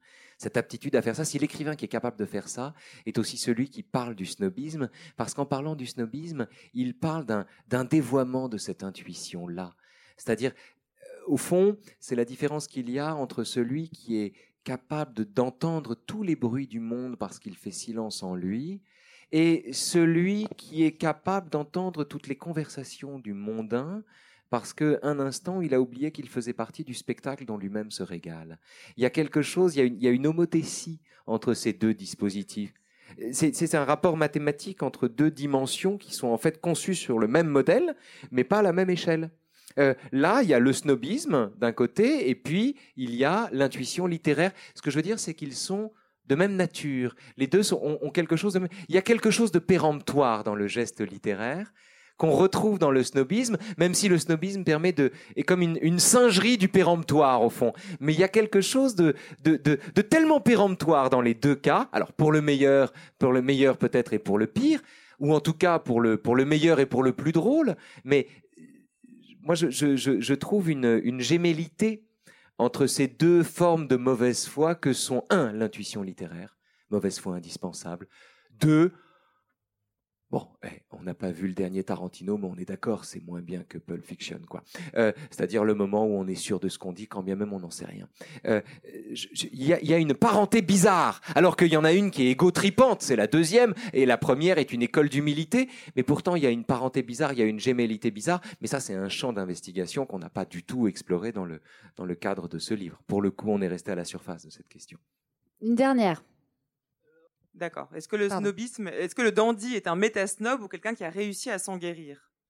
C'est à quoi j'ai répondu les deux parce que je pense que c'est pareil. Enfin, je ne sais pas ce que vous entendez par méta-snob, mais c'est-à-dire qu'il y a déjà eu un travail qui a été fait de distance par rapport à soi pour pouvoir se qualifier comme snob. Or, s'il y en a un qui se qualifie comme snob, c'est bien le dandy. Et guéri, je ne sais pas si on en guérit, mais le fait qu'il en ait conscience déjà montre qu'il est bien avancé. Ce qui est super avec la figure du dandy, c'est qu'il est tout entier dans l'ostentation, dans l'apparence, dans la revendication de sa distinction. Son pire cauchemar, c'est d'être dans la masse, c'est d'être comme les gens, c'est d'être dans la foule, c'est d'être comme tout le monde. Et en ce sens, euh, c'est une figure là encore, mais qui est surtout littéraire. On, aime le dandy parce que parce que Baudelaire en dit, parce que euh, Wilde en fait, et ça devient une figure sur laquelle on projette certains fantasmes de ce, ce, cette personne qui a le courage d'assumer d'être aussi superficielle. Et c'est pas pour rien que Baudelaire en parle, c'est parce que pour Baudelaire, justement, le, ce que nous on nomme le superficiel, disons l'artificiel, est une grande est, est, une qualité. Il faut assumer la beauté de l'artifice. La nature en elle-même n'est pas toujours belle. Il faut suppléer au manque de la nature par l'artifice. Et effectivement, dans ce cas, bah, le snob qui se revendique comme tel euh, va pouvoir, par cette auto-revendication, être du côté de l'artifice et donc euh, bah, aller vers davantage de perfection. Le, le, dandy, pour ça, est une figure parfaite, mais Karl Lagerfeld, effectivement, euh, s'inscrit tout à fait dans cette, dans cette lignée. Mais Raphaël, euh, vous parliez de Proust tout à l'heure, qui, selon vous, n'était absolument pas snob, mais il correspond peut-être à ce que, ce que dit Oui, je pense qu'il y a une grande différence moi, entre le dandisme et le snobisme. Euh, en termes de, de rapport à la mort, au fond. L'expression est de Nicolas Grimaldi, il dit le dandy, c'est un martyr de l'absolu. Euh, qu'est-ce que c'est un dandy? C'est quelqu'un qui pose sur le monde l'œil d'un mort en sursis, c'est-à-dire l'œil d'un homme qui, pour qui, euh, euh, la phrase est de Sioran, les déboires administratifs sont l'unique motif recevable de suicide. Et une guerre en Afghanistan a autant d'importance que le pli d'une cravate. Alors on peut trouver cet homme-là très antipathique, comme on peut le trouver très intéressant. Le fait est que la conscience de sa propre mortalité, le sentiment qu'on suicide toujours trop tard, au fond, que toutes les eaux sont couleur de noyade, mais que puisqu'on est là, faut faire avec, ce sentiment-là, qui est quand même au principe même de cette espèce d'élégance, cette forme de, ce désespoir d'élégance qu'on appelle le dandisme, euh, le, la, conscience aiguë de sa propre mortalité au principe de cette attitude-là, développe chez le dandy une forme de curiosité qui est une curiosité justement sans exclusive. Euh, euh, justement, je crois que un, le dandy est en rapport à sa propre mort, dans un rapport beaucoup plus fécond justement à sa propre mort que le snob et que l'œil qu'il pose sur le monde est pour le coup un œil qui regarde indifféremment euh, les phénomènes, qui accorde autant d'importance, euh, qui veut bien mourir demain, mais qui veut pas se lever tôt. Voilà. Euh, C'est-à-dire que c'est quelqu'un qui choisit ce à quoi il accorde de l'importance. Et il y a de ce point de vue dans le dandisme une forme de maîtrise de son désarroi, euh, la, la maîtrise d'un désarroi qui, me semble-t-il, est davantage subi par le snob qui ne fait que le traduire ou le déguiser en euh, une attache sociologique ou bien la défense de toute attache sociologique. Bref, tous les comportements qu'on a pu euh, qu'on a pu décliner. Non, le, le dandisme n'est pas un snobisme. Je, je crois pas. Moi, je, ne vois pas le dandisme comme un snobisme. Euh, je, trouve qu'il y a un, un le critère, si j'ose dire, étant la capacité que l'on a de prendre acte de sa propre mortalité, et donc le rapport au monde qui s'en déduit. Je, ne vois pas, moi, le dandy comme un snob. Voilà. Oui, Swan, c'est incontestablement un dandy. Alors, je, ne le vois pas snob, moi, Swan. J'ai jamais vu Swan snob. Euh, Swan était, justement, puisque Swan est celui d'abord, il n'a pas besoin d'être snob, puisqu'il est comblé mondainement, socialement. Il est comblé. Il n'a aucun ressentiment en lui. Ah, Charlus, c'est différent. Charlus, c'est différent. C'est un autre cas de figure. Mais juste pour répondre sur Swan. Encore que Charlus, là aussi, si Charlus, le snobisme de Charlus, c'est pas parce que c'est un aristocrate. Le snobisme de Charlus, c'est comme il le dit le narrateur en parlant de lui, c'est qu'il a le snobisme de la canaille. C'est parce qu'au fond, il peut parler de caca à la, marquise de Sainte-Verte sans problème pendant une heure, ou la traiter elle-même comme du caca, c'est lui qui le dit. Euh, euh, mais en revanche, euh, il se fera friser tout l'après-midi pour un conducteur d'omnibus qu'il a vu et qui lui plaît bien. donc il est compliqué, Charlus aussi. Mais Swan est un personnage bouleversant précisément parce que c'est un homme que son élégance, qui, qui a eu, il a poussé l'élégance jusqu'à ne rien produire. Il a poussé l'élégance jusqu'à enchanter les lieux où il était de sa présence, de son esprit, de sa grâce, de sa finesse, etc. et ne rien produire. Et le seul moment de snobisme de Swann, c'est quand, parce qu'il est amoureux d'Odette, qui elle appartient au cercle des Verdurins, il entre chez les Verdurins et il se dit, tiens, ces gens-là, ce sont les vrais gens. Ah, il y a un moment de snobisme, au moment où il croit justement sortir du snobisme, c'est là qu'il devient snob. De la même façon, quand il épouse Odette, il se vante de recevoir le secrétaire d'un ministre à sa table, ce qui est ridicule. Se vanter de recevoir quelqu'un à sa table, ce qui est ridicule. Le même homme qui se défendait de connaître des princes parce qu'il voulait pas gêner les gens, et celui qui se vante de recevoir à sa table l'assistant d'un ministre. Donc, c'est là qu'il est snob. Il est snob quand il croit en sortir. Alors que, euh, euh, ouais, Charlus, c'est autre chose, mais ça nous emmènerait trop loin et ailleurs. Ah, il y a encore une question. Une question, Karine. Allez, une question. Oui, je voulais juste rappeler la phrase de Harpo ou Groucho Marx, je ne sais pas lequel des deux, qui ne voulait pas faire partie d'un club dont, dont, les membres auraient accepté de l'inclure. I shall not belong to any club that will accept me as member. Ce qui est du génie. C'est du génie. Et alors c'est marrant parce qu'on dit c'est la phrase du snob. C'est vraiment la phrase de l'anti-snob pour le coup. C'est magnifique. Personne n'est de meilleure compagnie que le type qui refuserait d'être membre d'un club qui veut bien de lui. N'est-ce pas? Bon, euh, personne n'est de meilleure compagnie que celui qui dit attendez, un lieu qui veut bien de moi, c'est donc un lieu que je ne veux pas fréquenter. Ça n'a aucun intérêt. C'est évident. Par définition, ça n'a aucun intérêt. Mais c'est très profond, ça. Parce que si on remonte ça, Montaigne dit la même chose, mais il le dit différemment. Montaigne dit si nous avions bonne euh, euh, si nous avions bon odorat, nos, excréments nous gêneraient plus que ceux d'autrui. Parce qu'au fond, nous serions. Or, c'est bien connu, il n'y a que les siens qu'on supporte.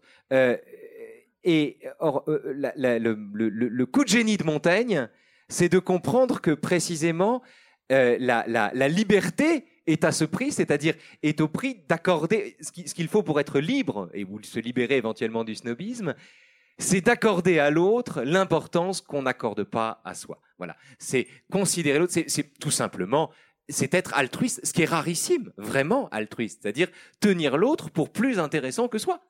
Euh, pour plus intéressant que soi, pour plus riche que soi, pour plus pour plus fécond que soi, euh, et, et, et s'intéresser à autrui plutôt qu'à l'idée qu'on s'en fait soi-même. Parce qu'il y a des tas de gens qui s'intéressent aux autres parce qu'ils sont amoureux de l'idée qu'ils se font des autres ou qu'ils sont. Oh. Ça marche avec les enfants aussi, non? Oui, ça marche avec les enfants aussi. Oui, il y a que les siens qu'on supporte, c'est vrai. Mm. Je crois qu'on a, on a pris la dernière question qui n'en était pas tout à fait. Les excréments et les enfants. on va terminer là-dessus. Non. Adèle, est-ce que vous avez une idée du prochain, même si c'est pas encore euh, la, pour, la prochaine publication Elle est, elle est Euh, pour non, quand? je n'ai pas une idée précise, mais j'ai une idée euh, que vague. C'est-à-dire que là, on a enchaîné l'obstination, enfin la méchanceté, la jouissance d'abord, mais après la méchanceté, l'obstination, le snobisme. J'aimerais un peu de tranquillité, sérénité, patience, gentillesse, quelque chose un peu plus doux peut-être, parce que là, ce sont des thèmes qui sont assez assez forts. Mais euh, mais je fonctionne, euh, voilà, ça dépendra des interlocuteurs que je rencontre, des projets que qu'on me soumet et des, des, des Ça de vient euh, comme ça au, Ah oui, oui, ce c'est juste pas comme, bah, comme la programmation des nouveaux chemins, c'est vraiment un souci d'alternance et de diversité. Et voilà, a essayé de trouver un thème qui soit complètement différent de ce qu'on a fait jusqu'à présent. Enfin, on a encore fort à faire avec euh, ces 157 pages, Voilà. sans compter la bibliographie euh, lacunaire à l'usage des, des snobs en herbe.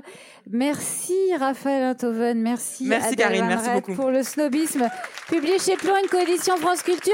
Vous avez des livres à l'accueil, justement, les- le snobisme est à l'accueil.